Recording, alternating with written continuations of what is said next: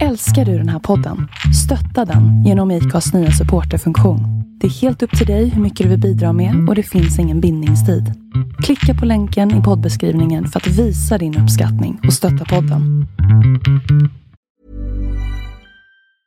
I'm Sandra, and I'm just the professional your small business was looking for. But you didn't hire me because you didn't use LinkedIn jobs. LinkedIn has professionals you can't find anywhere else, including those who aren't actively looking for a new job but might be open to the perfect role, like me.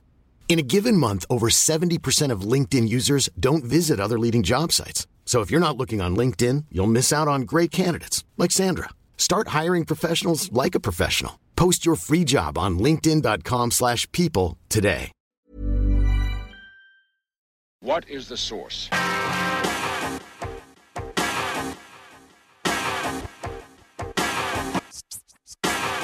One, two, three, set it!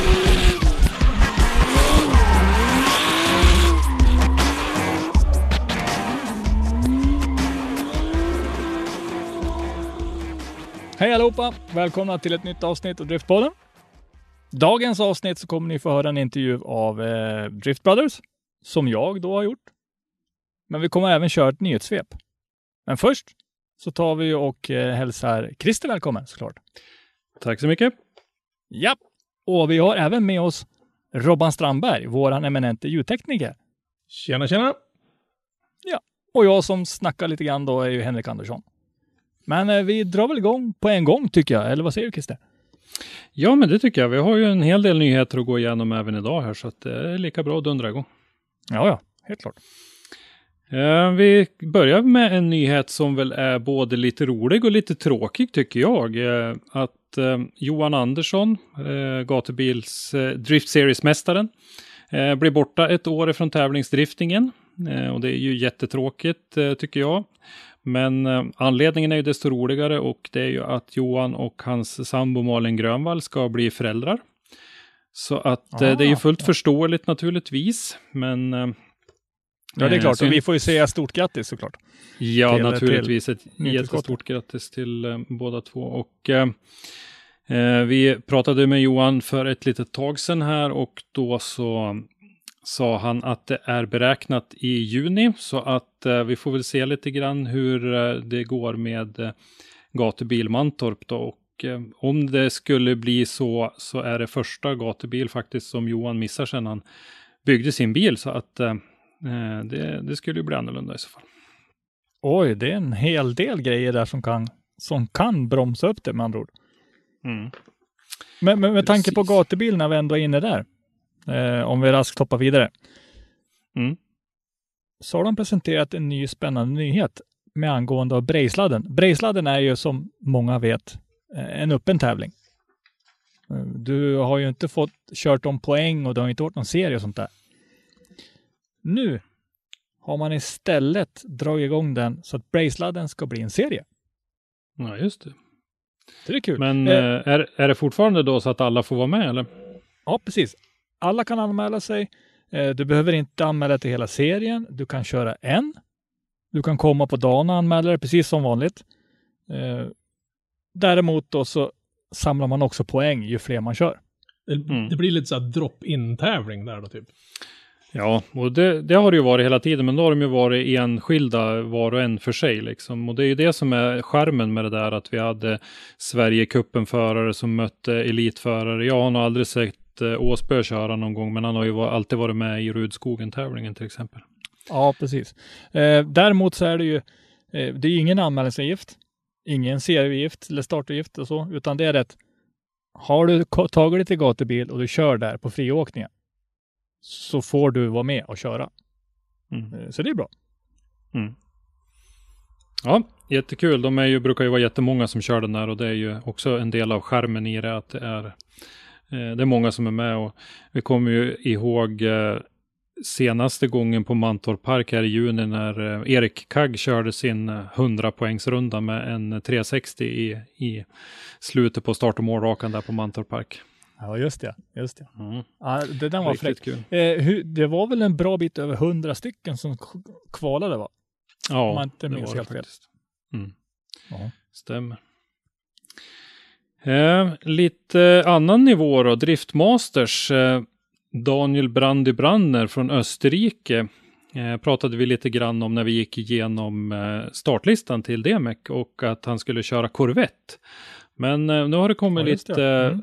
andra uppgifter här att han kommer att tävla i en S15.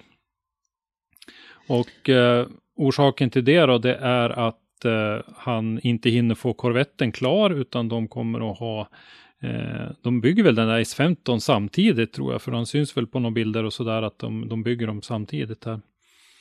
Eh, så Ja, att han kommer köra ja. S15 den här säsongen och så satsa på att få eh, korvetten klar då till eh, eh, 2021 istället.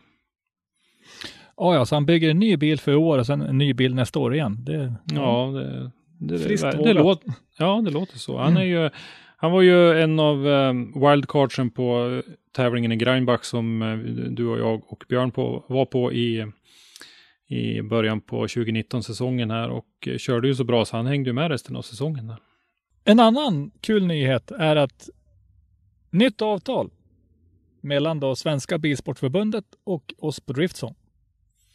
Ja, precis. Nu har vi äntligen fått det klart. Det tog en stund, men ja, världen ser ju väldigt konstig ut. Så att... Mm. Däremot så är det ju det att avtalet, vad innehåller det? Jo, det innehåller, precis som förra säsongen, så har vi då livestream som vi ska sköta. Och vi ska Mm. sköta sociala medier. Ja, precis. Eh, livestreamen bra. är ju den stora biten i det där och det ska ju vara då som det ser ut just nu så ska det ju vara alla deltävlingar eh, från och med SM-premiären fram till och med eh, SM-finalen på Fällfors. Är det som avtalet omfattar än så länge med en option på sista RM-deltävlingen. Jättekul att vi, får det här förtroendet av SPF en gång till och, och leverera livestreamen. Alla eventuella fritidsproblem har de ju löst ganska enkelt där åt oss. Mm. Ja, men det, det, det, Det, det är det är ett gäng helger. Det, det är ju en, det är ett ganska stort åtagande faktiskt det här för att det är ju eh, totalt omfattar ju då sex, eh, det är ju sex deltävlingar i STC i år varav vi då, eh, det här avtalet omfattar fem. Så att, eh, och det är ju ganska långa resor, med rätt många av dem för för oss allihopa egentligen. Eh, vi bor här uppe i kring Sundsvall. Eh, du och jag Robban har ju en bit både till Mantorp och till Hultsfred. Eh, du Henrik har ju en bit också men sen så ska vi upp till Fällfors också allihopa och ja, hit upp till Sundsvall. Och så.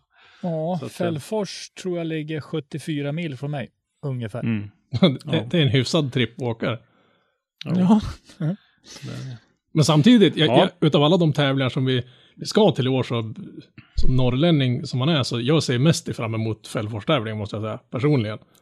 Jo, det, det är samma här. Och det är ju lite grann, det är ju ingen kritik mot någon av de andra, utan det är ju mycket för att det är ett nytt ställe och det är ett väldigt hypat ställe. Så att det, man vill ju komma dit och se. Det var, jag kände ju ungefär lika i fjol för, för både Färila och Hultsfred som ju var jättetrevliga tävlingar och det ska bli jättekul att komma tillbaka dit i år och se vad de har förbättrat ytterligare. Men, men ändå så, så är det kul att se nya ställen och, och se vad de har fått till där uppe. Det ser ju jättefint ut på bild och så där. Jag har aldrig varit dit ens. Så att, och, Ja, men det är, alltid, all, det är alltid kul att uppleva ett nytt ställe. Så är det ju. mm, ja. Ja, verkligen. Sen, sen ska det bli kul att se Färila också, liksom gång två och se hur, om de lyckas bibehålla, för vad ska man säga, arrangörsmässigt tycker jag den, den tävlingen var fruktansvärt bra.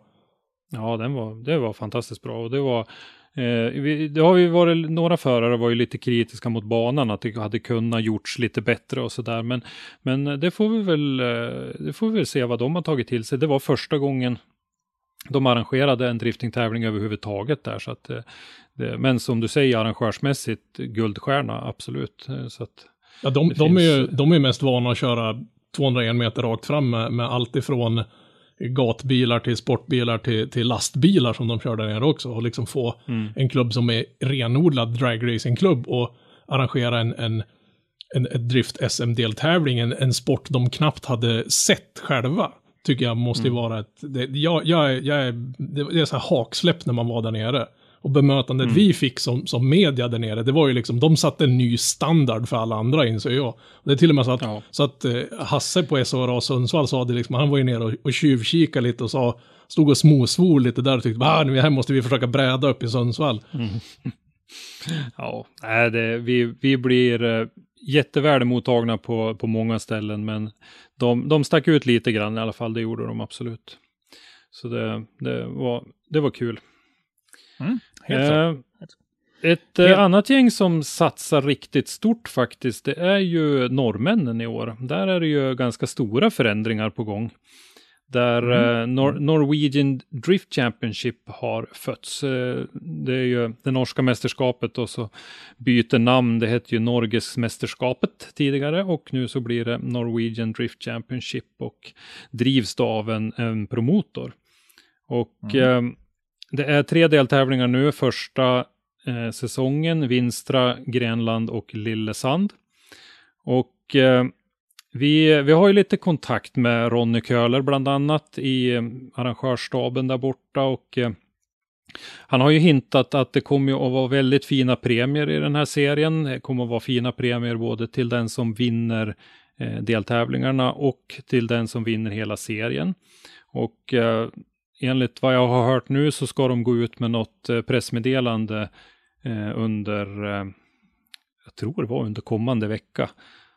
Så Ja, att, intressant. eh, Ja, det är riktigt intressant och jag, jag ska försöka att i nästa nyhetssvep som vi släpper till nästa avsnitt så ska jag försöka ha pratat med Ronny och ha en liten eh, intervju med honom som vi kan sticka med då och se vad det är för någonting de har hittat på. Men det, det är jättekul. Jag har hjälpt eh, Norwegian Drift Championship lite grann nu. Vi har eh, en serie på hemsidan där vi presenterar deras förare.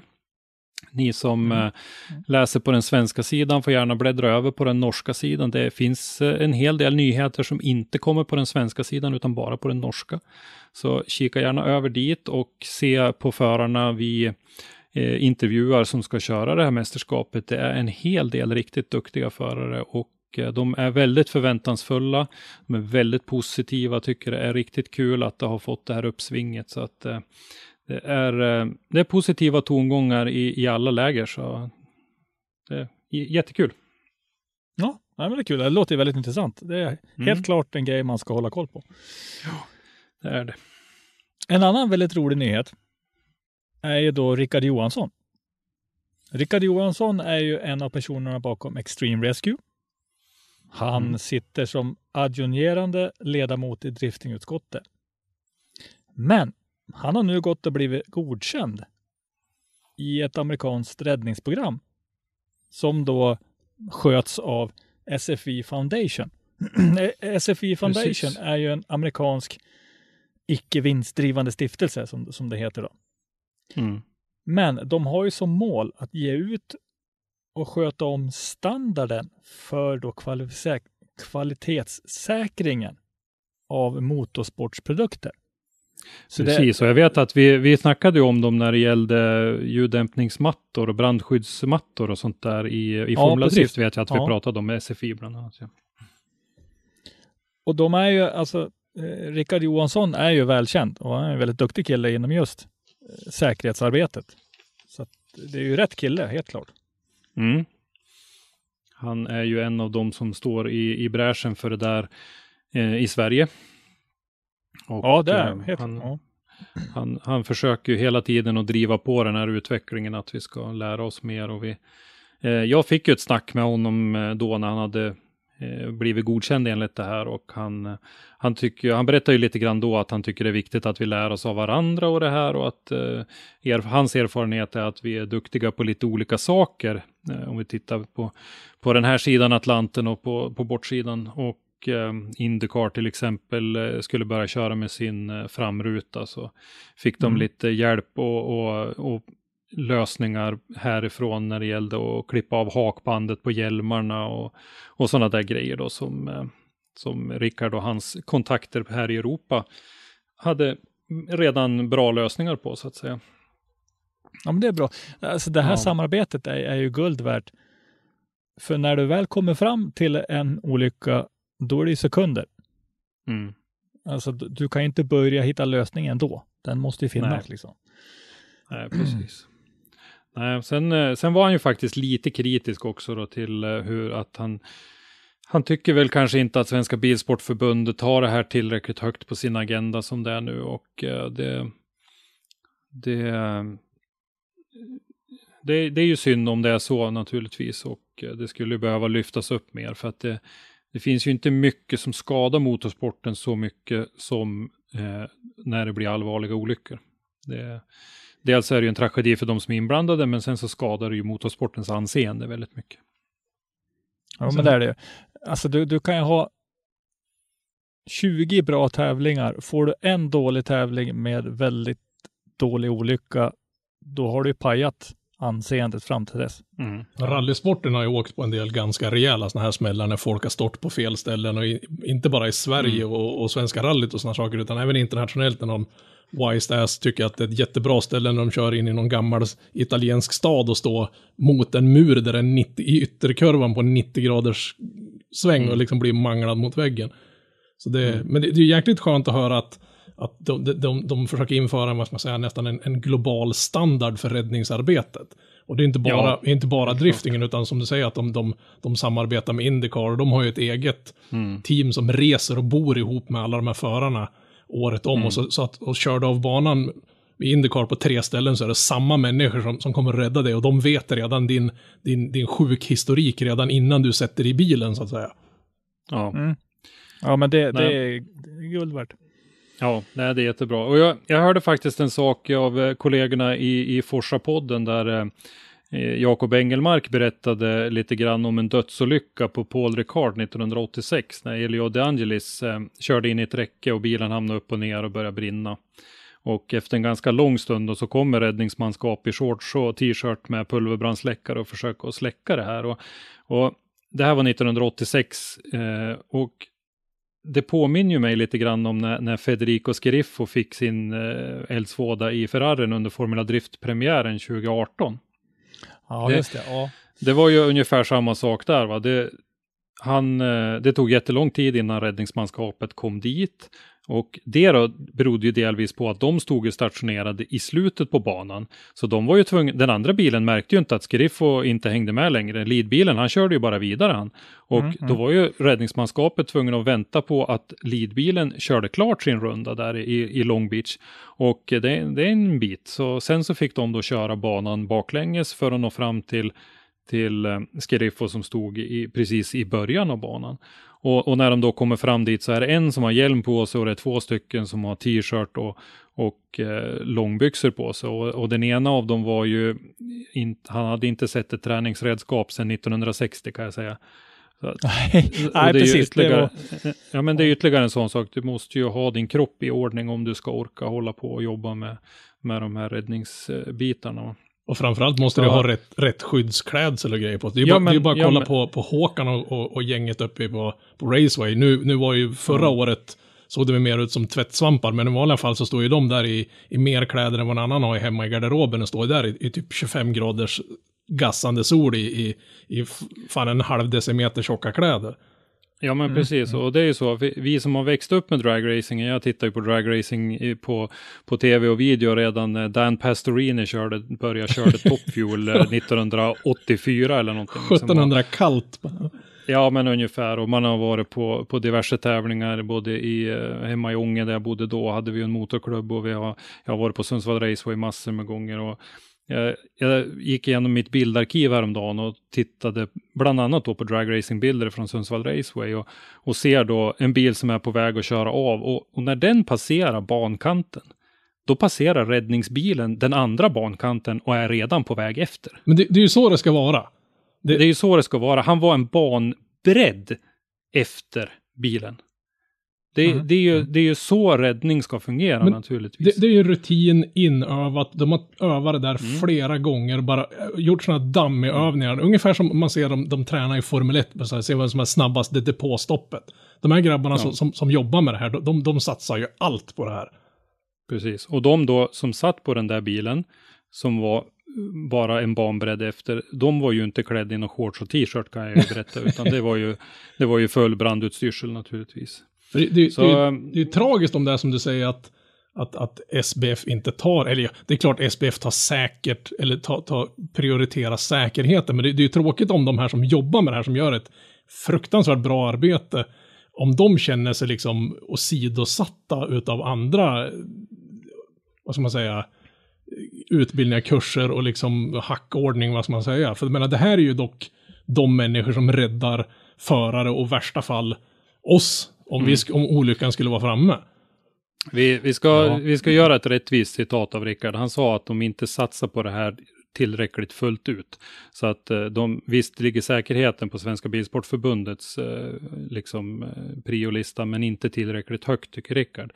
Och eh, det är ju viktigt. Och jag kan väl säga så här att vi kommer ju att göra ett helt avsnitt med Rickard någon gång framöver här när vi ska prata bara säkerhet och eh, vi ska eh, försöka få ut så mycket möjligt av honom och eh, kanske till och med göra flera avsnitt. Någon där vi pratar lite mer övergripande om säkerhet och något avsnitt där vi kanske ger lite mera handgripliga råd och tips till eh, till eh, de som bygger bilar eller eh, vad det nu kan vara för någonting. Hör gärna av er om ni är nyfikna på säkerhet eh, så ska vi försöka att sätta tumskruvarna på Rickard och pressa ur honom så mycket information som det bara går.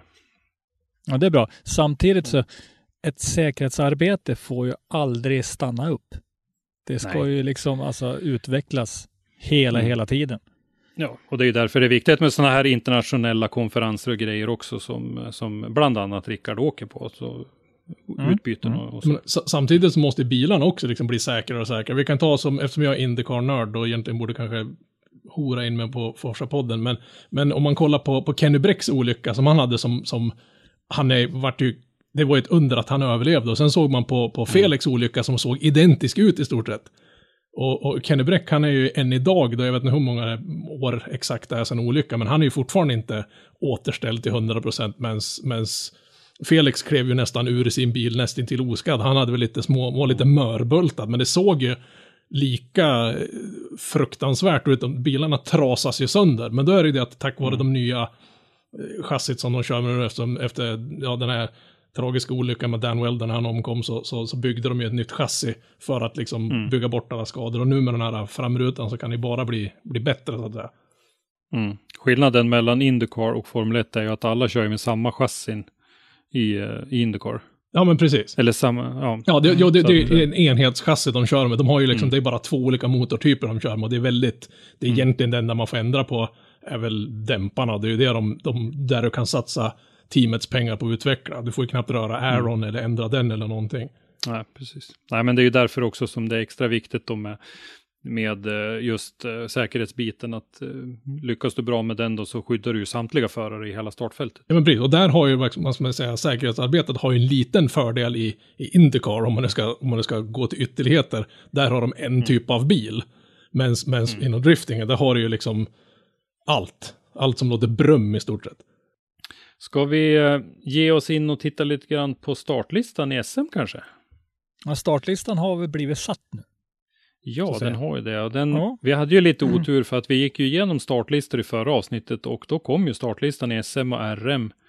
Eh, jag tror det var dagen efter vi hade spelat in det avsnittet. Så det var lite, lite synd och lite dålig timing, men så kan det bli ibland. Ja, men det.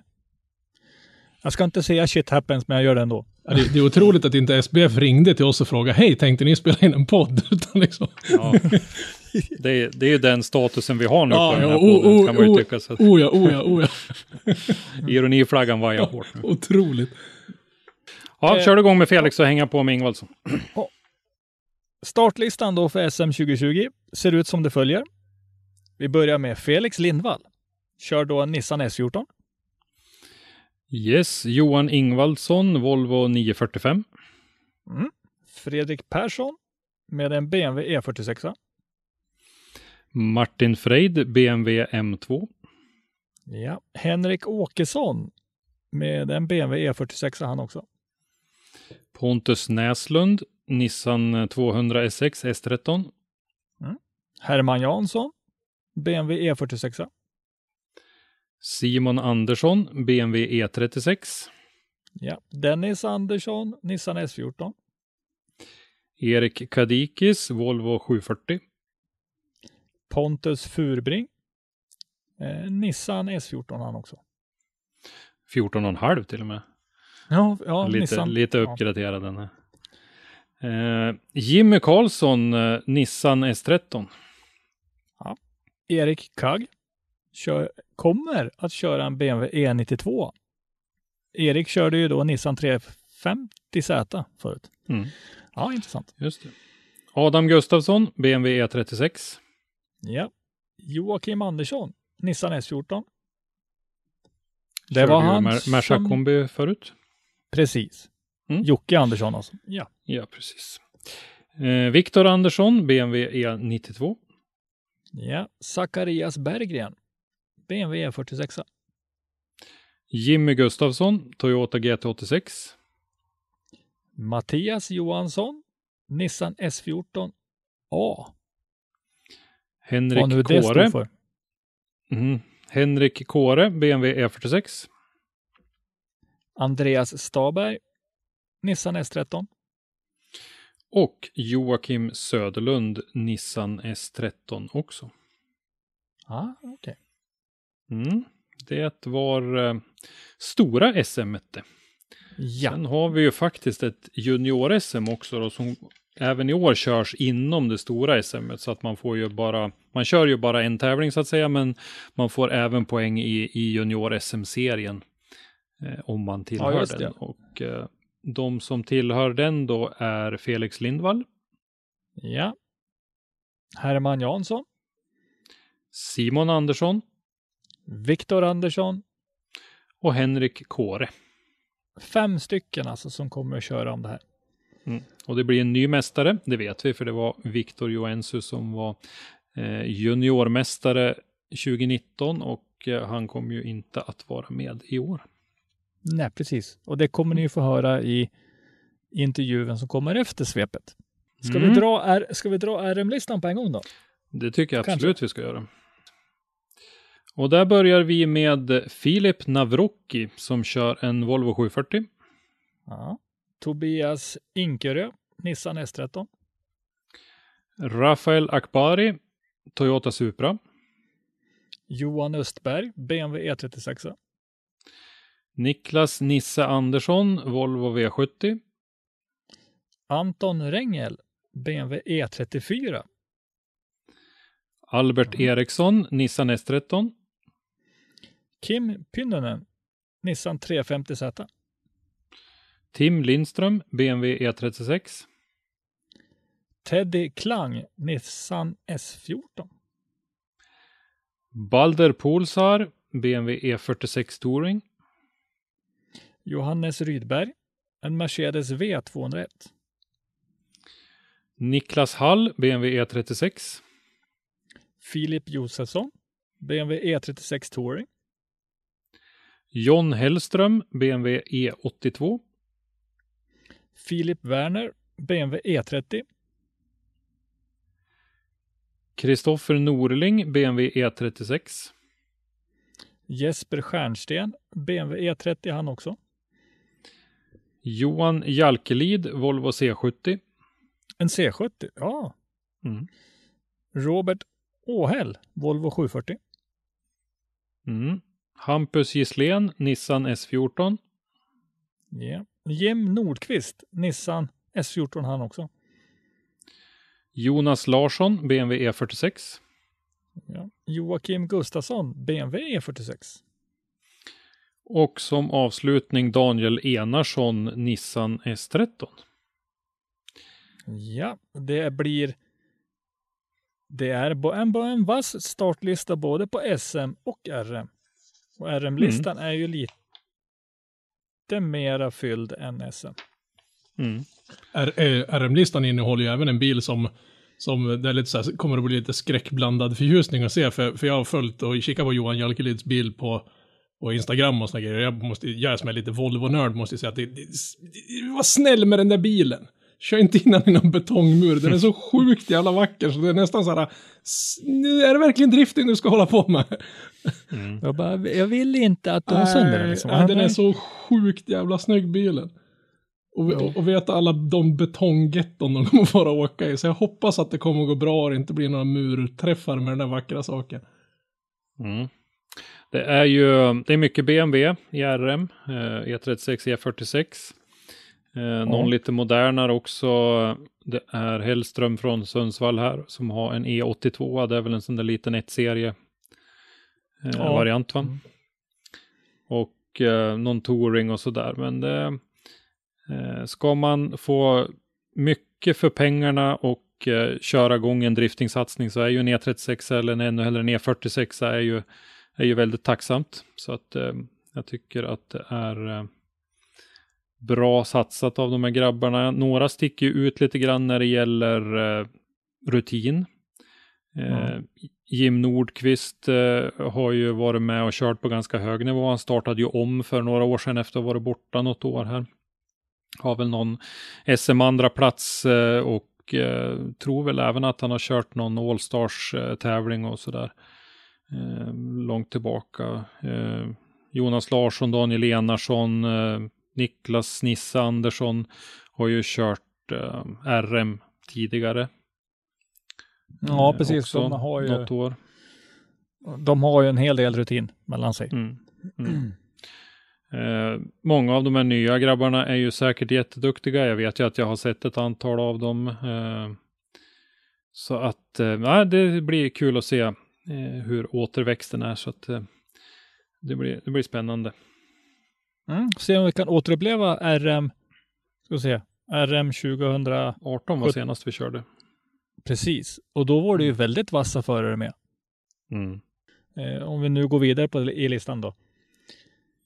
Fia Motorsport Games återkommer med sitt mästerskap eller vad ska man säga. Eh, men det kommer också utökas. Så nu kommer det vara 15 discipliner som ska mötas i oktober på Mm. då Paul Ricard-banan. Mm. I Frankrike. Marseille är väl tror jag, om jag inte minns fel. Ja.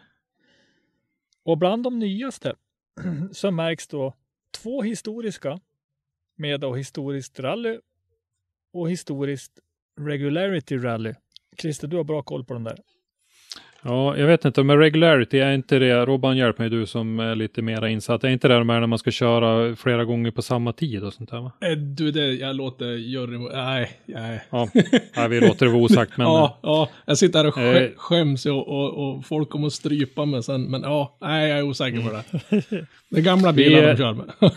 ja, det är jättekul att, eh, att Motorsport Games återkommer tycker jag. Det var ju lite som olympiska spelen för motorsporten det där och det var ju sex discipliner som, som körde nu i eh, Vallelunga i Italien i, i höstas här och Christian Erlandsson var ju med för, för svensk del. Ja, Eh, precis. Så att, eh, det är kul. Och driftingen är ju fortfarande kvar då naturligtvis när det utökas. eh, Så vi får se om vi får svensk representation och vem det eventuellt blir. Men det, det hoppas vi verkligen. Ja, det får vi väl hoppas på. Men nu blir det ju som sagt var nio grenar till. Vi behöver det. Ja, precis. Och tittar vi då hur det var då så var det ju hela 49 länder som deltog då i Vallelunja. Så att eh, eh, får vi det gånger 15 olika, olika discipliner så kommer det att bli jättestort det här. Och i, I det här pressmeddelandet ifrån FIA då, så sa ju Sean Tott att uh, I am pleased to witness the growth of uh, the FIA Motorsport Games och, och så vidare. Han, han tycker att uh, kombinationen då av en, en uh, publikvänlig arena och som då Paul Ricard och, och olika spektrum av de här disciplinerna så kommer det att, att ge en garanti för att det blir en minnesvärd show av det här. Så att eh, det, det är jättekul och fånga lite, jag tror att flera av de här grejerna är sånt här som kan fånga en ny publik som eh, motorsportgrenarna har svårt att nå annars faktiskt. Det är bara lite synd att svensk media inte liksom spinner Ja. på det här och verkligen visar det på, på tvn. För det här är ju ett, spek- Ja. ett spektakel om man gillar motorsport och även om man inte gillar motorsport så är det här och se det här liksom showen i stort sett som det är, är ju en, en jäkla trevlig upplevelse. Ja, det är det absolut. Eh, Vi, vi tittade ju på livestreamen ifrån eh, driftingdelen då, då hade de ju jätteotur med vädret. Ja, ja. Det, var Ja, ju, de- ja, det de- var bland det värsta, ja, de också. Mm. Vi hade ju Men, dessutom en tjej med i Touring Cup, Mm. Jessica Bäckman. Jajamän. Eh, så så att jag menar, vi hade ju fler svenskar representerade. Så Mm. Mm. Det är helt klart ett intresse för svensk media också, tycker jag.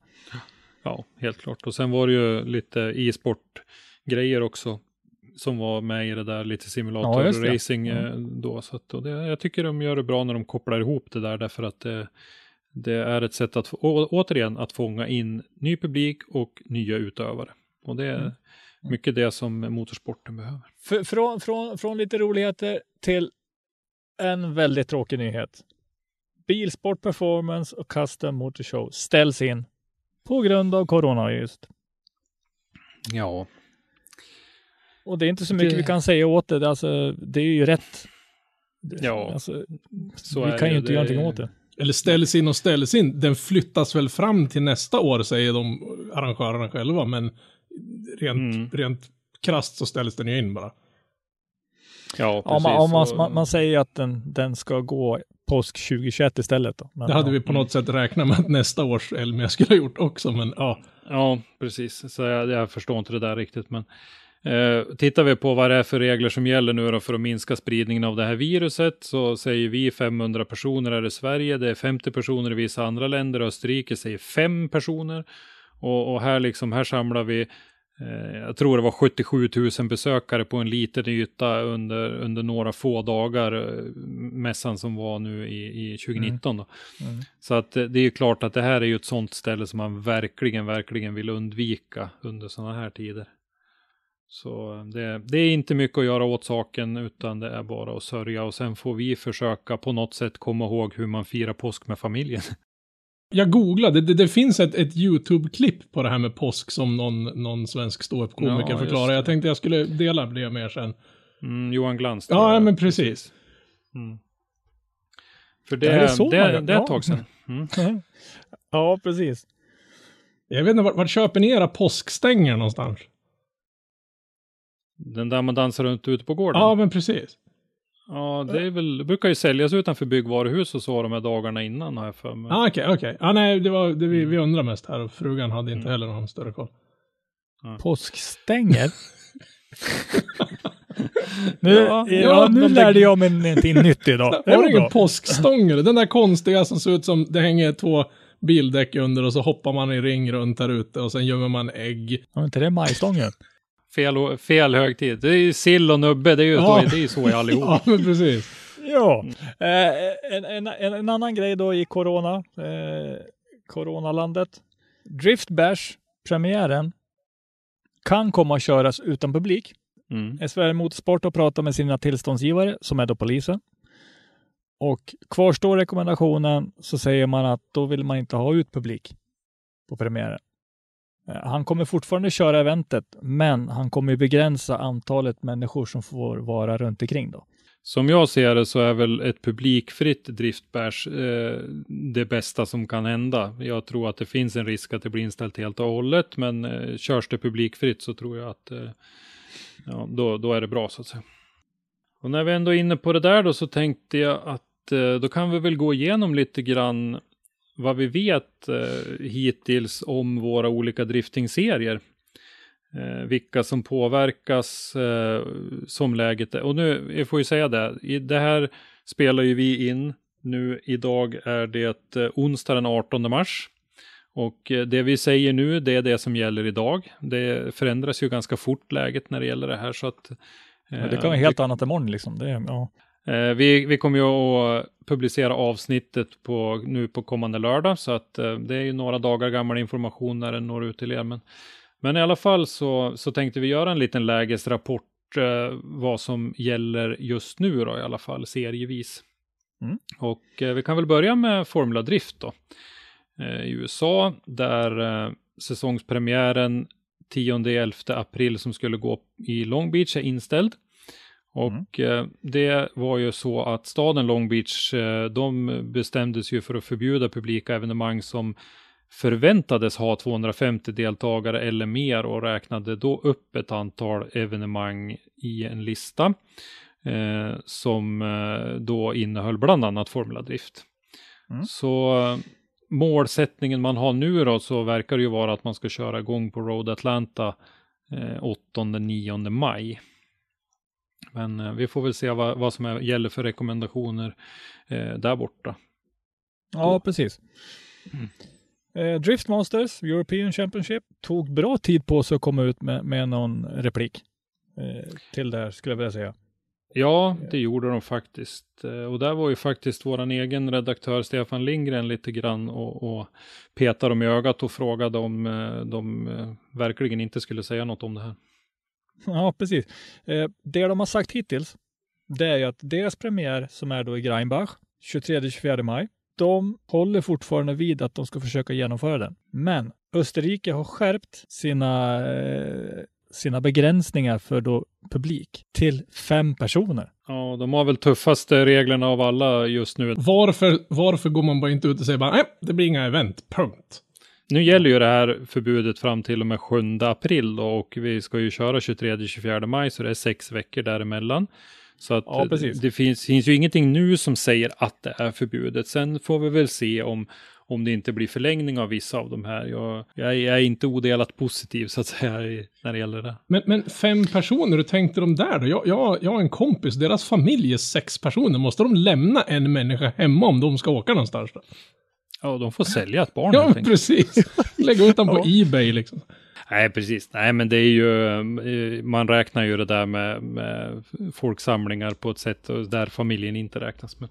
Men eh, i alla fall så får vi väl se vad det blir av den där Driftmasters-tävlingen. Bara, bara lite snabbt tänka till här. Om vi tar då till exempel, eh, vilket team ska vi ta? Vi kan väl ta, Ja, men det är väl bara att ta vilket team som helst som kör, som kör drifting. Jag menar, de lär ju garanterat vara fler än fem personer. ja, Ja, Rodda runt en DMEC-deltagande på, på tre pers, det lär ju vara omöjligt. Nej, men det är, eh, om det där förbudet mot fem eller folksamlingar större än fem personer gäller fortfarande så kan de ju inte köra tävlingen, naturligtvis inte, utan det, men det gäller ju som nuläget är fram till 7 april, så att det finns ju alltså de hoppas på att det blir mycket Ja. bättre. Ja, men jag är lite tveksam att det hinner bli så mycket bättre att man släpper det fritt på bara sex veckor. Ja, för jag, vi har ju inte sett toppen på någonting alls egentligen. Det är väl egentligen bara i, i, alltså i Asien som det börjar klinga av. Eh, om vi fortsätter till nästa serie då, Nest Drift, så skulle ju då första deltävlingen ha hållits i samband med, med Bilsport Performance och Custom Motor Show, eller Elmia som vi säger i dagligt tal, eh, i påsk här. Men eh, mässan är ju inställd och eh, då har ju tävlingen inte någonstans att köra. Så till en början så sökte man ju lite grann efter alternativa platser och man gick ut med information till förarna om att man sökte alternativa platser. Men eh, det har man nu slutat med och eh, sagt att den är inställd. Och eh, deltävling 2 då planeras ju till 15-16 maj i Kehalla i Estland. Den som brukar kallas eh, Roller Coaster from Hell som har det där jättestora hoppet. Det är där de går in Ja, under den här, under någon typ av vägbro sen också under. Eller är jag helt Mm. ute och yra där. Och det, Ja, det är det. ja, Det, det, det kommer ett hopp, eh, hopp nedförsbacke, vänsterkurva in under bron. Den Så måste jag fan åka och titta på någon gång. Det verkar helt sinnessjukt. Och banan verkar vara intressant. Den är frän. Eh, vi får väl se då om allting eh, återigen har ordnat upp sig till dess. Eh, det vet vi ingenting om nu, men det, det får vi se då. Och så går vi rast, rast vidare till våra norska vänner. Gatebil Driftseries. Deras premiärhelg är då 22-24 maj, vilket är samtidigt som DMX-premiären. På Vålerbanan i Norge. Och man har släppt ett pressmeddelande om läget. Och man ska ju, säger då att man självklart ska följa rekommendationerna från norska och svenska myndigheter. Och hoppas att alla har förståelse för att de inte kan ge något svar just nu. De har inte sagt nej, men de säger heller inte ja. De har ju förhoppningar att kunna köra, men att läget när vi närmar oss får avgöra om det blir inställt eller inte. Så här kommer det nog vara med väldigt många olika, inte bara motorsporten också, men det är omöjligt att, att lämna ett besked nu med tanke på att det är så pass Ja, ja. dynamiskt läget. Nej, men det vi, det vi säger nu, det är ju så att säga vad respektive arrangör har gått ut med. Så Ja, men precis. Vi, vi vet ju Ja, inte mer. precis. Så. Det, det är samma sak eh, både då gatebil på Mantorp i juni och Rudskogen. Alltså alla de där är ju Mm. egentligen i farozonen. Om inte Ja. det här mattas av snabbt. Och eh, Våler, det är ju en liten, jag brukar ju skryta över den, jag var där förra året, jag tyckte det var en jättetrevlig gatubilfestival. Men tittar man publikmässigt så är det ju sommarfestivalen på Mantorp och den stora huvudfestivalen på Rudskogen som är gatubils eh, två stora grejer. Och jag kan nog faktiskt säga att om om eh, de två inte blir av så kommer gatubil att få det tufft ekonomiskt, tror jag. Det är ju bara mina egna spekulationer helt och hållet, men, men de tar in så mycket av sitt, eh, sina inkomster för hela året på de två festivalerna, så att jag tror att eh, det, det blir jättetufft för gatubil att överleva om, om de inte blir av. Ja, men det är bara att tänka, det är ju hur mycket folk som helst på Mantorp. Mm. Ja, Alltså, och, det- det... och det är ännu större på huvudfestivalen på Rudskogen. Oh ja. Så att, eh, Oh ja, det är nästan dubbelt. så att jag menar, ja. Eh, vi lämnar den och hoppar in lite grann på Swedish Drift Championship. Vi nämnde det nyss när vi läste upp eh, startlistorna, men premiären då är ju tänkt att hållas på Mantorp Park 24 till 25 april i SM-serien är det.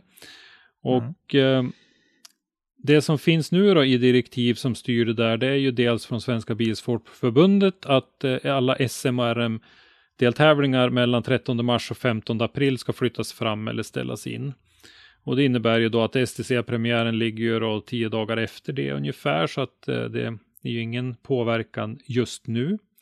Nej. Men vi får ju se som sagt vad som händer. Och sen då, skulle det bli någonting med den så är ju deltävling 2 i SM och premiären i RM då i Sundsvall 22 till 23 maj. Men det finns ju lite grann som, som spökar här när det gäller STC och det är ju eh, publiken. Där har man ju sagt att man ska köra utan publik, men att eh, eh önskemålet ifrån SPFs sida är att vi kommer dit och sänder livestreamen. Så- Gäller det alla eller var det, var det bara Mantorp-tävlingen vi pratade om där de skulle ha Ja, det var, publik? ja, det är ju Mantorp-tävlingen Okej, man okej. pratar om i, i första hand. Då. Men, men eh, sen så är det ju det här med att vi vet ju att driftingförare är ju ett folkslag som kanske inte alltid är ute i jättegod tid, inte alla i alla fall. Så alla bilar är ju inte klara nu. Och eh, vi vet att det har blivit väldigt svårt med både däck och delar. Så vissa leverantörer har jättestora problem att få fram eh, både delar och däck så att säga. Så att jag tror att eh, det är en del förare som kommer att få tufft och dels att få sina bilar klara i tid men sen att få tag i de däck de vill åka på. Så att eh, skulle det bli eh, premiär då 24-25 april så tror jag vi kommer att få se ett lite reducerat startfält av den anledningen faktiskt. Många av alltså, däcktillverkarna är ju inte i Sverige heller. Nej. Så du har ju den frakten att tänka på också. Ja, precis. Och vi har ju några stora aktörer på, på den där biten och eh, jag har ju sett eh, någon som har fått hem några containrar och sådär, men jag vet att en del andra har problem så att det, vi får se. Eh, sen då lite grann också i, i det här, det är ju om vi pratar nyss om gatubil och även STC. Jag, jag tror att det kommer att bli en, en väldigt tuff tid ett tag framöver för eh, banor som Mantorp Park till exempel. Där eh, de här stora evenemangen som, som ger de intäkterna de behöver för att, att rulla runt eh, är ju helt klart i riskzonen i alla fall. Ja, det är det ju. Eh, Det är mycket pengar som- som, riskerar att, att utebli. Ja, Jag menar, det, nej, det är inte kul alls nej, det är inte det och jag avundas verkligen inte de som måste sitta och, och ta de här besluten. Det är, det är riktigt eh, tråkigt. Jag tänker på skillnaden mellan en en bana, om vi tar de här Swedish Drift Championship-banorna då, så Mantorp Park å ena sidan, som är en, en kommersiell stor anläggning, och eh, jämför den med Sundsvall Raceway till exempel, som ju ägs av föreningen och, och de underhåller den och, och sådär, och har ju inte jättemycket. Det är klart att de förlorar inkomster de också, men, men de har ändå inte de här jättestora utgifterna på banan, så att jag tror att de klarar en sån, eh, en sån smäll betydligt bättre. Men vi får väl se lite grann också vad, vad man gör åt det här. För det, man, man kanske måste tänka utanför den där lilla lådan nu ett tag framöver här och, köra, någon, eh, köra fredag, lördag, söndag med dubbla tävlingar någon, på något ställe. Det här gäller ju både gatubil och, och, och STC kanske. Att, eh, Ja, det, det är få- flera, ja, det är flera andra serier och sådana grejer som nu tittar alternativt på, kan vi riva av serien snabbare längre fram? Ja, precis. Alltså dubbla tävlingar och sånt där. Sen måste Ja. det även vara fruktansvärt svårt för de här teamen också som har jagat sponsorer, man har lovat Ja, sina absolut. sponsorer och allt möjligt. Jag menar, det, det här kan ju rent krasst, menar, fortgå det här så att vi måste ställa in, säger vi, 50% av säsongen eller ännu värre. Så kan det ju vara så att, att nästa år då, om, om det här pandemiträsket har liksom dragit förbi, då, då, då kanske vi inte har några, några förare som vågar eller som, som har de ekonomiska förutsättningarna att köra på den nivå som, som ett SM egentligen är. Nej, och nu, vi, vi ska ju inte måla fan på väggen mer än men nödvändigt, men vi måste se risken att en del sponsorer faller bort på grund av konkurser för att de tappar sina marknader. Sen så kommer en del sponsorer att tycka att de fick ingen valuta för pengarna, för de gav pengar, men det kördes ingenting och det vart inga eh, livestreamsändningar och så vidare för att eh, vi, om tävlingarna blir inställda helt och hållet och så vidare. Så helt klart kommer, eh, tror jag att det kommer bli tuffare med, med sponsorer och sånt till, till nästa säsong om det här uppehållet blir långvarigt. Ja, speciellt för, för, för motorsportgrenar som, som generellt alltid har haft svårt att få sponsorer, så att säga. Ja, ja. Och eh, när vi ändå är inne på det då med, med mycket pengar och inställda tävlingar och så där så tänkte jag att vi kunde ju jämföra lite grann med andra grenar på internationell nivå som Formel 1 till exempel. Mm. Mm. Där är det ju otroligt stora pengar i rullning och där blev ju premiären i Australien då Eh, det, jag, tror, jag tror faktiskt att den är uppskjuten säger man. Men jag har otroligt svårt att se att den där tävlingen ska kunna köras någon annan gång. För det är långt till Australien. Ja. Menar, Så att... eh, man får väl nästan det- kallt räkna med, räkna med att om, om den inte blir av inom loppet, om, om, om skjuta upp det typ, så, ja men vi tar den nästa helg eller helgen där på. Ja. Men, men dyker den inte upp samma månad, då kan man ju nästan kallt räkna med att den här är ju stryken ur kalendern för Nej, år. och det, de har ju redan åkt hem därifrån så att säga. Och dessutom då så har man ju stryket Bahrains GP som skulle gå nu i helgen 20 till 22 mars. Vietnams GP är eh, 3 till 5 april är postponed. Kinas GP 17 till 19 april, det var ju redan uppskjutet sedan ganska långt tillbaka eftersom det var där den här pandemin började. Men Finns det ingen, nu, nu när det liksom börjar snygga till sig i, i, i Kina till exempel då, i och för sig är det ju säkert en, en smitthärd fortfarande, men, men har de helt liksom kastat bort möjligheten att kunna, kunna kanske, Ja, eh, ja det är jag rätt övertygad om. Och, och, och det som ser bra ut i Kina nu när det gäller covid-19, det är ju antalet nya fall. Tittar du på antalet eh, fall som, alltså folk som redan är sjuka så är det ju massor med tusen. Och Så sen att, så eh, vill vi, sen vill vi kanske de inte få tillbaks covid-19. nej, nej precis, vi, de vill inte att Nej. vi från, från västvärlden åker dit och, och Nej. hostar ner alla kineser när de äntligen lyckas bli fria det här. Ja, precis. Och Nej, dra igång en ny pandemi liksom. Det är mm. sånt där. Eh, sen då var det Hollands GP på eh, Sandvort som är ju nyrenoverad och eh, ombyggd första till 3 maj. Den är väl inte lämnat något besked om vad jag vet än. Nej, Eh, jag har inte. Spaniens eh, GP på Circuit Barcelona Catalunya 8 till 10 maj är inte heller lämnat något besked på. Och Ja, sen dina- är det då din- Monaco. Ja, Christer, dina uttal, du borde, är, är du lite så här spanjor? Liksom i, Eh, nej. jag, nej, jag, jag har sån här DNA-test på båda mina föräldrar och det är extremt lite spanjor i båda kan jag säga. Okej. Eh, ja. Men eh, som sagt, Monaco, stadsbanan i Monaco, där, eh, de här tre senaste, de vet vi ingenting om. Det vi vet är att man pratar om att eh, en ny start av, av serien så att säga i eh, Azerbajdzjan i Baku. Och då är vi ju efter de här deltävlingarna. Ja, jo. Så att eh, vi, vi vet ju inte riktigt vad som händer och ska man titta på Monaco till exempel så är det faktiskt det är 66 år sedan det inte var ett Formel 1-lopp eh, den där helgen i, i Monaco. 1954 var senaste gången. Och just Monaco kan ju bli lite svår att köra utan publik också med tanke på att de får och kör runt på, ja, ett Mm. bostadsområde i stort sett. Ja, Ja. precis, precis. Och eh, där då pratas det ju nu, nu är, det här är initierade gissningar då av folk i, i, i den branschen, så pratas det om att skjuta upp det här nya reglementet till 2022 också.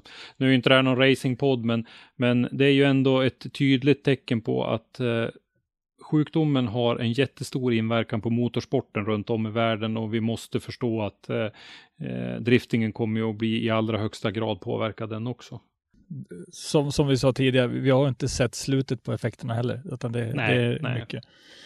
Precis. Indycar kan vi mm. hoppa över på. Eh, mm.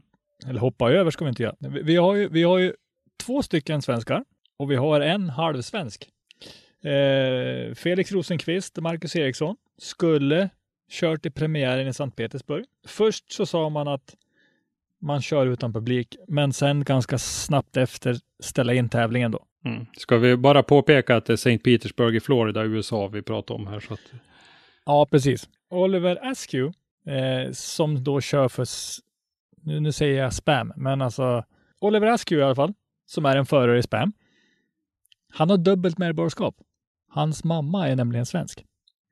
Precis, de kommer väl från Ystad, tror jag hans mamma kommer ifrån. Han har ju merparten av sin, sin släkt i Sverige så att säga. Så han, jag lyssnade på en en amerikansk Indycar-podd och där säger han att han brukar vara liksom spendera semester så att säga eller, eller ledig för tid i, i Sverige då. Kan, han förstår väl svenska till, till ganska bra men han, han är väl inte sådär jättebra på att prata det säger han men han gör sig förstådd men det är liksom lite småkul och han har ju media helt ignorerat Ja, han har ju gått under radarn helt. Ja, ja men precis. Och, och, det är en av de mest lovande förarna, nykomlingarna faktiskt, som kör där. För bara typ för fyra år sedan sa att han och körde go-kart.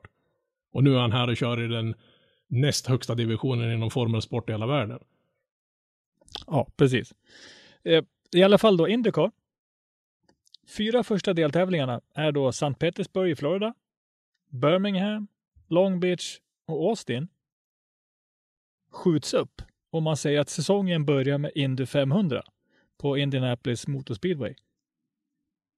Indy 500, om den ställs in mina kära lyssnare,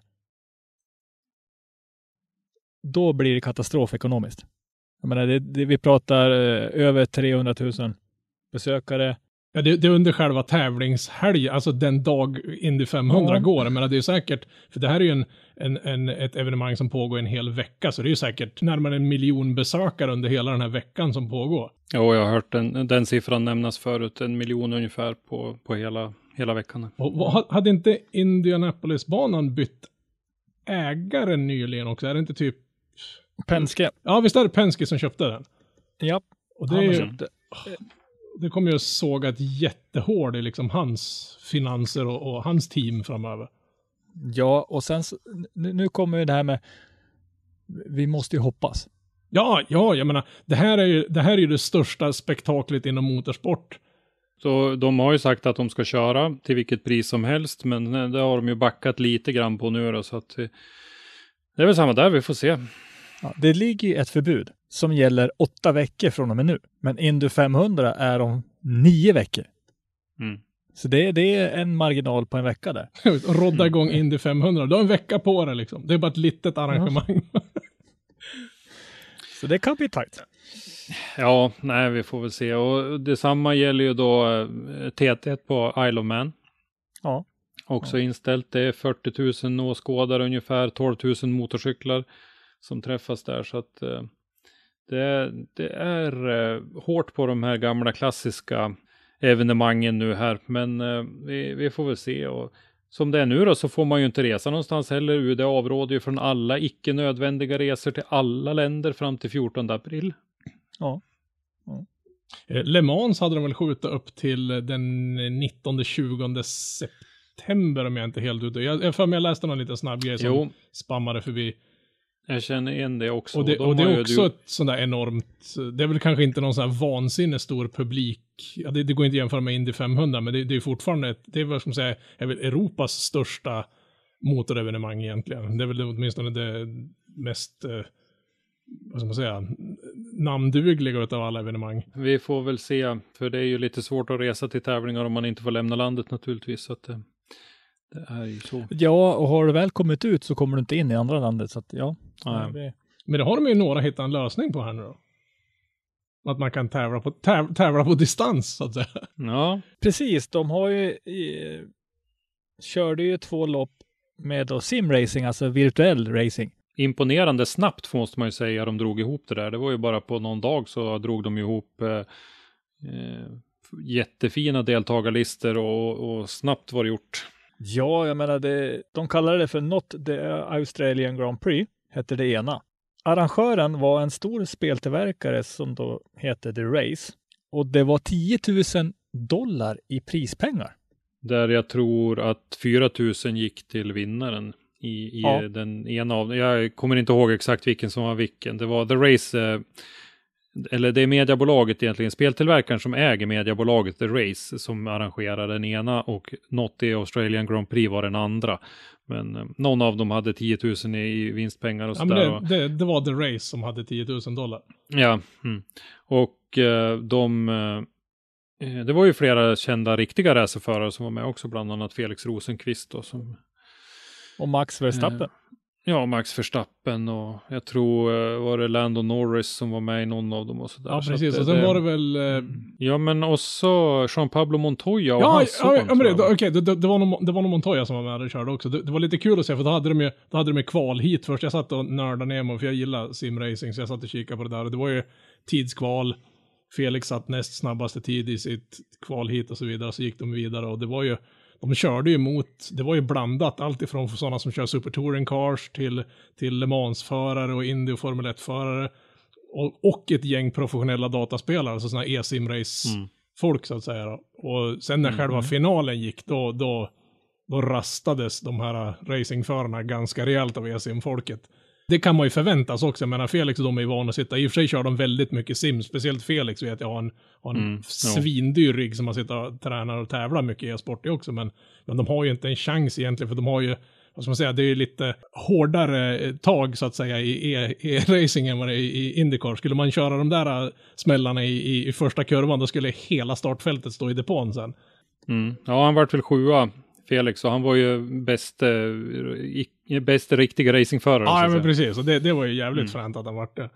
Och de säger att de ska köra, är det nu till helgen igen ska de ju köra. Och då var det massvis med, med V8 Thundercars-förare som hade anmält sig frivilligt. För de hade inte, de bor väl i en annan tidszon så att säga, så de hade väl inte riktigt hoppat på det här tåget. Och nu, det jag hörde sist de sa i den här, i den här kommenteringen var att de ska köra ett race för, för e-sportsförarna och ett race för de här motorsportsfolket. Köra liksom två parallella tävlingar i tävlingen så att säga. Ja, jag tycker det är bra. De eh, behåller intresset uppe lite grann. Namnen på de här eh, eh, riktiga racerförarna får figurera lite grann ändå, även fast de inte tävlar riktigt och så här. Så jag ser nog bara fördelar med att, eh, att man kombinerar ihop det så här och samtidigt så får eh, e-sporten eller simracingen får ju lite uppmärksamhet också och de, de killarna och tjejerna som håller på med det får får eh, komma fram i rampljuset lite mer också när de då tävlar mot de här eh, riktiga racerförarna inom citationstecken som, som är lite mera kända ute i, i, i hushållen runt omkring så att säga. Sen kan det vara en liten schysst rekryteringsgrej, för det var väl för några år sedan de körde Le Mans med en, en kille som, som de hade plockat ifrån någon sån här E-serie, som aldrig hade i stort sett suttit i en, i en riktig bil och kört. Och han skulle ju köra 24 timmars Le Mans och det gick ju tyvärr, det var en massa bilstrul. Jag kommer inte ihåg vilket team det var, om det var Peugeot eller någon, något team som hade tre bilar och han skulle köra den tredje, men, men han spenderade nästan hela tävlingen i depån tyvärr. Ja, men det vet vi ju. Det, Pavel Korpolinski har ju sin eh, historia i, inom simdriftingen också så att, eh, och har tagit steget över till, till riktig drifting. Så att, eh, Vi kanske får arrangera någon sån här, nu när det blir de här coronatider, att vi får någon sån här SD, ISDC-tävlingar så att säga. Det blir, blir driftsim. Ja, för vi får ju se. Jag, som avslutning i, i det här coronadelen av det här eh, nyhetssvepet så har vi ju den här Joakim Rocklöv som är professor i epidemiologi. Han har ju sagt på SVTs agenda att vi når våran topp i smittspridningen någon gång i maj, tror han. Och eh, om Oj, vi det är når en bit. toppen någon, ja det är en bit dit. Och når vi toppen då, då kommer vi att ha kanske ett par månader med motsvarande det vi har nu. Eh, även på, på bortsidan toppen så att säga. Så att, eh, då, då känner jag att då kanske det här är ju bara gissningar. Jag är ingenjör och inte håller på med sånt här. Men skulle man gissa i så fall så tror jag juli, augusti någon gång är en ganska optimistisk gissning och, och komma igång med någonting. Det känns ju liksom som att det är lite över redan då. Ja, det känns tufft. Ja, vi- får se. Det, det är ju hela tiden är det ju det här med att betala tillbaka till, till sina sponsorer och, och ge dem vad, vad de har betalat för så att säga. Så att eh, jag tror nog att så länge det är frostfritt ute och möjligheten finns så tror jag att vi kommer att få se att man vill avgöra så, så många tävlingar som möjligt och kanske som jag sa köra någon dubbeltävling eh, samma helg på samma ställe, köra dubbla eller någonting så här så att man får så att man får ut så mycket som möjligt av det. Återigen Formel 1, de funderar på att köra någon eh, komprimerad säsong på 18 lopp har de sagt. Eh, till exempel. Och det skulle ju inte vara någon omöjlighet att köra STC till exempel eh, på, eh, på två ställen och, och köra fyra deltävlingar så att säga om det skulle bli väldigt trångt med tid. Och, Ja, bara de inte får för sig, får för sig idén att köra liksom, nu ska vi köra SM i drifting och så bara, kom hit, vi har en tävling. Ja, nej, nej. Nej, det, det får vi hoppas att det inte är. Men, men där ser jag ju också att eh, banor som, som till exempel Sundsvall och eh, Färila kan vara tillgångar som inte är jättemycket uppbokade och ägs av föreningarna som, eh, som, eh, som driver dem. Så att eh, då, då kan man ju, då, jag inbillar mig i alla fall att de kan styra lite mer själva över eh, sin, de, de får ju bullerhelger över och sånt där om de nu inte kör de tider det är tänkt och så. så. Det vore fränt att se en, se en nattdrifting eller så här kvällsdrifting på, på Färila med massa sådana här ljusmaster som, som lyser upp den där betonggettot de hade där nere. Det vore jäkligt ballt. Och titta på, alltså jag skulle definitivt inte vilja sitta i en bil där nere.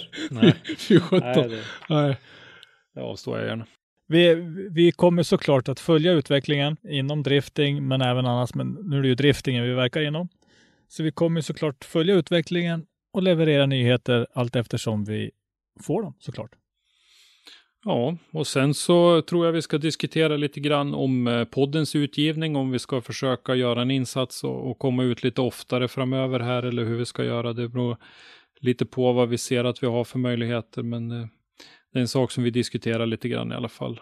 Ja, det är väl lite, nu, nu är det ju så pass dynamiskt och det ändras så pass mycket och så pass fort så det, det känns ju nästan som att man skulle kunna i mån om tid och, och, och möjlighet kanske göra något sånt här kortare poddavsnitt någon gång i veckan kanske och, och spotta ut någon sån här uppdatering på, på låt säga på, på de större serierna som vi är intresserade av. Ja, det får vi Ja, ha som jag. målsättning. Ja, men eh, vad säger vi? Är vi nöjda med nyhetssvepet? Ja, det tycker jag. Men då tycker jag vi tar och rullar intervjun jag gjorde och jag intervjuade Drift Brothers of Sweden. Idag så är jag någonstans i Mellansverige i ett garage och har eh, Drift Brothers mitt emot mig. Och Drift Brothers består av Linus Juensu som då blev svensk mästare 2019 Jajamän. Och Viktor Juensu som blev då svensk juniormästare 2019 Yes. och andra placerad SM. Ja, Förare. precis. Eh, vi kommer att eh, prata väldigt mycket just. Vi tar formatet där vi börjar prata om bakgrunden. Säsongen 2019 och sen då framtiden. Tänkte jag.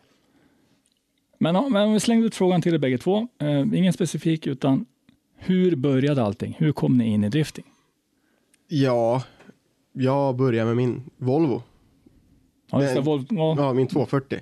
Den eh, var ju tanken att det skulle vara övningskörsbil. Och sen eskalerade det värre och värre. Jag såg andra som var ute och sladda och då ville jag också göra det. Och då började jag, då byggde jag den för drifting. Och då var det som det vart och fortsatte och körde. Mm. Och tyckte det var jävligt kul. Ja, vad var första året för dig? Jag tror det var 2014 du klev in med den där Ja. eh, på Gröndals bana och Ja. då körde vi bilen dit. Ja. Ja, Och, jag har alltid när jag haft den kört den fram och tillbaka. Men det sköna, det året vart jag eh, snurrkungen på Gröndal. För jag hade ju så jävla lite styrvinkel på den. Tills vi insåg Ja, vi monterade att vi monterade styrvinkeln fel. Ja, precis. Vi monterade, vi åkte ju ner till Sällholm Tuning då, då, så monterade vi dit de hade ju då adaptrar för till exempel eh, rallyt och då var det ju det att då kunde du ju, satte du den ena läget då var det mer styrvinkel och andra läger så var det mindre styrvinkel. Och eh, vi pratade med dem lite hur de skulle monteras för oss och vi monterade dit dem för mer styrvinkel trodde vi. Men eh, vi hade ju tydligen gjort fel där. Vart ju mycket mindre. Mindre än original till och med så. Ja, jag kommer ihåg det i början där. Det var väldigt mycket snurrande. Mm, för mycket. Men problemet var ju bara att man fick hålla sån jävla hög fart överallt för att man skulle hålla sladden. Annars var det bara att man fick, vart det typ överrotation för det fanns liksom ingenting att styra emot. Ja, ja, ja. Precis, den bara nöp i framvagnarna Mm. och styrde runt dig. Så att, men 2015 så hade vi ju allt det där till ordning. Ja, och- vi byggde eget kit. Satt på så vart det mer, då vart det en helt annan sång att köra. Precis. Så då var det ju kul och jävligt Mhm. bra körning. Ja, vi gick från att vara skitdålig till faktiskt kunna sladda ordentligt.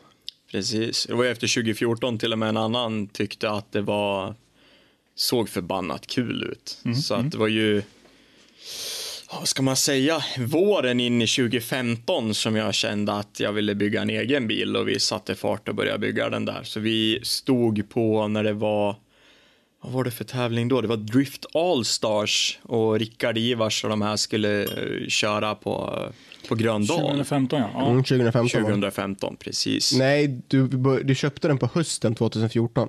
Nej, för jag, när vi hämtade bilen Alltså, så, det hade- det så hade åkte ju vi- vi in på den tävlingen med bilen på släpan. Ja. Ja, för att vi hade ju bilen klar till första, eller äh, första Rudskogen-grejen. Första Rudskogen det året så körde vi av med 240 för första gången. Och då var du där med din E46 för första gången och sprängde motorn. 2016 byggde, byggde jag Var det E46. 2014 de körde Allstars alltså? Ja, 2014 körde Fan, man det, det är det här som är svåra Ja, det kan man... det vara. Det, alltså, det är mycket väl stämma faktiskt. Jag var på den tävlingen när Ivars körde, vet jag. Mm, det, kan, 2014 lär det ha varit. För då Det körde vi det ha stark också och allting sånt. det är nog fan hösten Mm. 2014. Det här är problemet när man har siktet framåt hela tiden och inte ens bryr sig om vad som händer mer eller mindre utan man hela tiden tågar på för att ta sig nästa event. Men, men från början då, då delade ni bilen lite grann? Nej, jag körde mest med, men jag körde bara med min. Ja. Viktor Jag tittade var- bara. var Satt inte med jättesugen. någon ynka gång men det var inte mer än Ja, det. ja okej. Mm. Tyckte bara det såg kul ut och bestämde mig för att bygga en egen. Ja. Eh, Så att min vart ju, som Linus nu säger, ihopbyggd och testad under 2015 i mitten på säsongen. Typ juni ungefär. där någonstans första gången Det var den. en Volvo. Nej, det var en BMW. BMW 46, den vita. Ja, ja, ja, ja. Just det, just det. Mm. Så att, och det var väl då redan första eventet som jag sprängde min första motor dessutom på Rudskogen där. Mm, Ja, det var väl Ja, inte jag hade ju testat lite på Gröndal innan, men det var väl första stora eventet man kan väl kalla det för. Nej, när vi var, när vi var och bänkade hans bil så då tyckte han som bänkade att den var jävligt trött på botten. Det fanns ingen effekt. Och ju mer han gasade desto mer ladd fick den och då funkar den ju. Mm. Och det visade sig att när den gick sönder där på Rudskogen när vi tog hem den och plockade isär den, då hade de ju vänt kolvarna åt fel håll. Så att alla ventiler var ju krökta i hela motorn. Så att ju mer ladd den fick, desto tätare tryckte den ju upp. Och Mm. Ja, ja, fick ju ja. lite mer tryck i alla fall. Så fick det mer effekt, men ja. Alltså den, den funkade egentligen bara till hälften. Det var, det, det var under, helt eh, magiskt att den ens funkade. Ja. Att den startade och gick. Ja, men kul. Jag körde ju en halv, ett halvt Rudskogen-varv med, Hål i blocket. hål i block också. En kolv utan Och sladdade sista kurvan tyckte att den var fortfarande pigg. Mm, så att det var ju fränt. Ja, det är, men det är sånt där som är liksom intressant. Mm. Nej, så det var en jävla grej. Men eh, sen Limpan körde ju så pass bra under 2015 på träningar och liknande, så han var ju inbjuden till att köra på Gröndals RM. Där. Och eh, då fick jag hänga på lite där på ett hörn och, och gasa lite med, även om inte jag var i närheten av så pass duktig han var med 242. Men eh, vi lyckades ju ta oss ganska bra upp där ändå. Etta och trea. Viktor var trea, jag var etta. Precis. Så det var Julin var pallplats för tvåa. båda. Ja, Och just det. Ja. Var tvåa. När han körde sin E36 så. Så det var kul. tror jag Och då hade vi ju även en, en liten Sala-legend med där som tyvärr inte håller på för mycket med drifting längre. Och det var ju, vad heter han nu då? Ifrån Sala. Pelle, Pelle Eriksson. Micke Micke. Johansson i 744 Ja, ja, röda ja. med Just V8. det, just det. Heter han Micke Johansson? Jag kommer fan inte ihåg vad han heter. Jag, jag tror han heter. Ja. Ja, du vet vilka jag men- vem jag menar i alla fall. Ja, 780 740. Bertonen med V8.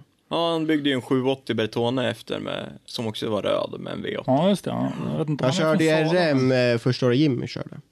Ja, just det. Han är från Team Glad, ja. Är inte det? Nej, Nej. han var ju med, jag tror jag var med, vet du det, Assarsson? Ja, till Mario kanske? Ja, ja. tror det. Jo, men det, ja, ja skitsamma. Ja, han ja. hängde ju mycket med. det är mycket sånt där. Det är mycket har. folk som har kommit och gått. Ja, fy fan. Men sen då, 240, vart är den nu?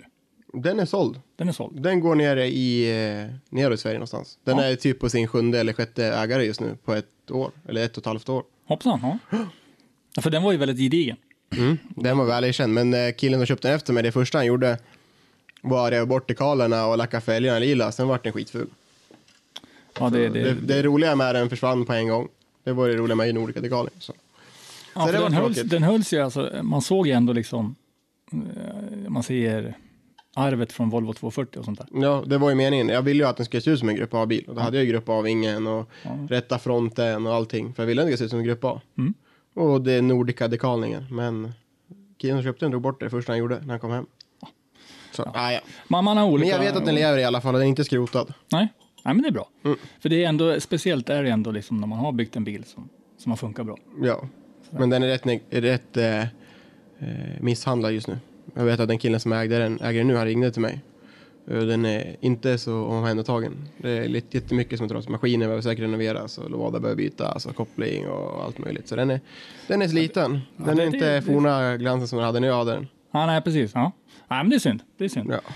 Men när, när bestämde sig det för att, för ni byggde ju två rätt så identiska E46 -or. Vi byggde ju Viktors bil först. Ja. Året innan till 2015 ju. Så körde han ju hela 2015 med sin. Nej, jag körde inte hela, jag körde halva. ja, det. halva. Ja. Men eh, den funkade ju bra, limpan testade när det såg jävligt bra ut. Och då bestämde vi oss där. Ja, jag, jag bestämde redan också att visste att 240 eh, är en för gammal plattform att bygga. Jag tyckte att jag, som jag, så mycket som jag ville göra med den, då orkar jag inte. Då är det lättare för mig och billigare att byta kaross. Då köpte jag BMWn istället. Ja. Och BMWn är ju erkänd eh, en, vad ska man säga, en välbalanserad kaross. Ja, men och sen finns det väldigt mycket grejer till den. Ja. Det är precis som en S14. Eller ja, Nissan som folk kör överlag, eller en Supra eller något sånt. Ja, det, finns ju ja, det finns som helst. överallt. Ja. Ja. Precis. Nej, så då byggde vi ju den vintern till 2016. ja. ja. Så demade vi den under 2016 och det var ju även året där jag vart, vad blev jag? Var det två eller trea i SM det året? Trea tror jag. Trea tror jag. Så hade vi ju Pavel Korpelinski där på, om han vart etta det året jag för mig. Jag tror, ja, jag tror det. det Jag är, kommer inte ihåg vem mer som var på pall i år. Ja, det spelar väl Ja, kanske inte så stor roll nu, men Nu, nu har jag inte kollat upp det än, men eh, Pavel vann. Det tror jag nog. Och du blev trea. Ja. Nej, det var någon det, i alla det fall. står still i huvudet. Ja, ja. man Men- kommer inte ihåg allt. 2016. Ja. Vad, vad, vad tyckte ni efter den säsongen? Vad, vad stod ni liksom i, i, i, vad ville ni göra framåt? Vi ville ju dels pröva på lite i Europa, såklart. Men det hade ju gått väldigt fort från att bara prövat lite 2015 till en halvlyckad 2016-säsong. Där visst, jag tog en pallplats i SM i totalen, men där Linus kanske bara visat upp sig en eller två Ja, gånger jag, kör, jag körde säsongen. inget bra alls det år. Jag körde skitdåligt. Och, Så dåligt som jag kört där har jag inte kört, körde jag någonsin med Volvon. Men vi stod ju ändå i det läget att vi ville pröva på lite annat och fortsätta köra och hela det här kittet. Så att vi bestämde oss för att byta Nej, vi bytte inte Nej, vi bytte motorer motor. då, Vi bytte, nej, när, vi, när, att vi, när vi byggde min bil, då bytte vi till motorn har, SM54. I din bil också. Så gjorde vi. Vi köpte vad fan dock gjorde vi mellan cell- 2016 och Cellholmlådorna bytte vi Just då. ja, vi bytte till säcklådor och investerade i det. Vi ja. körde ju med vanliga diesellådor. Okej. Mm. Precis. För när vi gick in första året när jag, när jag tävlade 2016 med 46 då gick vi in med bara vanliga 5-växlade ZF-lådor. Och det första vi gjorde på deltävlingen, på första SM-tävlingen, det var ju knäckte en varsin växellåda. Och sen, så knä, sen eh, på Beamer of Sweden körde vi igen för att träna, då knäckte vi typ tre till och sen så körde vi en gång till så knäckte vi typ eh, två till. Så då var det nu, då köpte vi diesellådorna. Sen körde vi diesellådorna hela året tills sista ga, innan sista gatubil bytte, tror jag vi bytte till säcklådorna. Och då fick vi prova säcklådorna. Sen, sen efter det har vi haft samma lådor sen då. Hur, hur var skillnaden däremellan om man kommer från då diesellådan till en sekvenserad låda? Alltså det går inte att beskriva. Fort du har gått över till en säcklåda så det är som natt och dag. Alltså du behöver ju aldrig tänka på att du gör någon växelmiss. Det är bara att slita i spaken så går det upp i nästa växel. Ja, Ja, ja precis. Du har ju bara en att tänka på. Ja, det är bara är det motorn. ju jävligt skönt med, med säkerheten i det också. Ja. Jag menar, vi renoverar lådan En gång om året. ja, en gång, två gånger om åren och sånt där när vi känner för och det är aldrig något fel på dem. Det är inget Hög- slitage högst, i dem. högsta har vi fått, jag har fått byta ett drev i min låda. Men det var ju bara för att den killen som provkörde bilen gjorde en växelmiss. Och det är därför jag fått byta ett drev igen. Hur, hur mycket är de klassade för, lådorna? 1200 hästar tror jag och sånt och sen något sånt 1500 där. hästar, eller nej, 1500 Newton i peak och sen typ 1200 i konstant. Eller sånt Men det är typ. de vi har nu ja. Ja. Cellholms, de, deras nya HD-lådor tål ju kanske 500 Newton till. Så Det är starka grejer. Alltså. Mm, det finns, de har jättefina grejer. Det är, Ja, finns anledning varför vi kör dem också. Ja. Varför vi Ja. valde dem. Och sen, sen är det ju skönt, det är ju nära. Det är ju bara en kvart därifrån. Ja, det är klart. Det är klart. Och Det är alltid skönt att kunna ha det, för att jag menar, mekaniska grejer kommer gå sönder förr eller senare. Ja, det har man ju fixat. Men sen när det är en kvart ifrån man åker dit eh, på morgonen innan jobbet, kastar av det. Sen när det är efter jobbet så åker man dit och hämtar den så är det klart. ja, det är smidigt. Eh, men nu är vi alltså inne i 2016, Ja. har vi gått förbi. 2017 då? Ja, då köpte vi ju trailern på vintern. Mellan 16 och 17 köpte vi våran stora trailer som har. Det är sant. Vi, eh, vi var trötta på att sitta och åka eh, typ fyra bilar ner. För vi, vi är så illa tvungna att ha en buss med en bil efter. Sen tar en till buss med en bil efter. Så måste vi ha en bil till som drar eh, vårt boende. Det är typ tre bilar vi har med oss ner. Ja, det blir massa folk också. Det blir jättemycket logistik att försöka sköta omkring. Och det var vi så jävla trötta på. Och då kom den här trailern som vi har just nu ut på Blocket. Och vi bara, det här är en dröm. Vi, kan ju, vi måste ha den här. Så vi slet som djur hösten 2016. För den kom ut hösten 2016. Men den vart inte såld. Sen slet vi som djur för att få tag i handpenningen. Och så vi kunde köpa den. Fick vi ihop så vi kunde köpa den. Det kan jag säga, det har varit den bästa investeringen vi har gjort någonsin i våran racingkarriär. Ja, för den var bra. Eh, I den här lastbilen så får ni plats med bägge bilarna. Ja, Vi får med, med alla våra verk verkstadsutrustning. Vi har tält som är längs efter hela sidan och sex meter ut från lastbilen. Alltså vi får med allting. Vi behöver bara en. Det är egentligen det enda som vi behöver ha med det. Det är ett fordon som kan ta med folket bara. Och det är ju oftast en bil bara. Eller, Ja, men då räcker det med en bil, ja. en personbil. Så det är Så smidigt. det är jävligt skönt. Nej, sen 2017, ja vad gjorde vi då? Vi körde Vi lite körde- SM. Och sen så körde vi Drift GP Just ja, så hette det då på ja. Gröndal. Och första gången. i Tyskland. Mm, men det var efter. Ja, men det är Ja. precis. Hur var upplevelsen i Tyskland? Det var bra. Det var fränt. Det var jävligt roligt. Vi var ju på det eventet som hette eh, Risbränner. Ja. Och det var ju på Lautsids ring. Ja, just det. Ja. Mm. Mm. Det var ju en enorm publikmängd där. Den, den banan, jag kan ju säga, för de sa att det var typ 40 000 som var där ändå. Det kändes som det var typ 2 000. För det var så jävla stor den här arenan. För de hade typ läktare runt hela. De hade banor i en stor bana. Och sen var det typ tre små mindre banor inne i den banan. Alltså innanför. Ja, den är ju stor den här anläggningen. Den är sjukt stor. Enorm. Hur, hur gick... Var det inte kvalet som gick väldigt bra där? Ja, i Sverige gick kvalet jävligt bra för oss på Drift Masters. Nej, Drift GP. Drift GP med. Ja. Ja, Sverige gick väl kvalet helt okej och i Tyskland så gick det väl också ganska bra. Eh, Efter svenska och tyska eventet så låg ju jag, vad jag vet i alla fall, jag kommer inte ihåg vad du låg, men du var inte långt. Vi var typ, sam, typ Ja. likvärdiga. Så vi låg runt elfte plats i totalen efter det, så vi hade ju säkert en chans att kunna fortsätta i det där, men där var det ju dels budget och liknande för att kunna fortsätta hela det kittet, för de hade ju något event som var väldigt långt iväg och Ja. folk hade svårt att få fram bilarna till eventen och liknande, så att vi gjorde nog rätt beslut ändå att kliva av där vi gjorde. Ja, jag kan tänka mig att alltså, det är ju inte, Det var inte, inte- små kronor vi pratar om. Men sen hoppa in mitt i säsongen också. Det var inte bara och bara. Nej, precis. Däremot så fick ni ett bra kvitto på att ni har körningen. Ja, vi har kapaciteten för att kunna köra. Precis, för det var ju mer eller mindre samma grabbar då som det är nu. Visst, det är lite skillnad där, Det är men det är några ju många utav annorlunda. toppgrabbarna som körde då redan. Mm, Så att det var ju en jättebra värdemätare att veta att man har möjligheten att kunna köra i Europatävlingar och liknande. Mhm. Med kunskap och bilar och hela det kittet. Eh, Vi har gått igenom 2017 Och sen så kommer vi då till vintern 2017 där ni åker ner till Dubai. Berätta lite om det. Ja, då fick vi ju samtalet utav eh, en av våra kära kompisar, Helen där då, där hon undrade om vi hade intresset av att eh, åka ner dit och bygga bil, men hon hade ju ingen, ja, till Dubai då. Men hon hade ju ingen direkt info angående det hela, utan eh, skickades ju vidare till kontaktpersonen bara. Och eh, vi fick faktiskt väldigt lite info om det hela. Alltså det, när vi fick mejlet, det var bara så här. Okej, vad är det de vill? Är det här sant?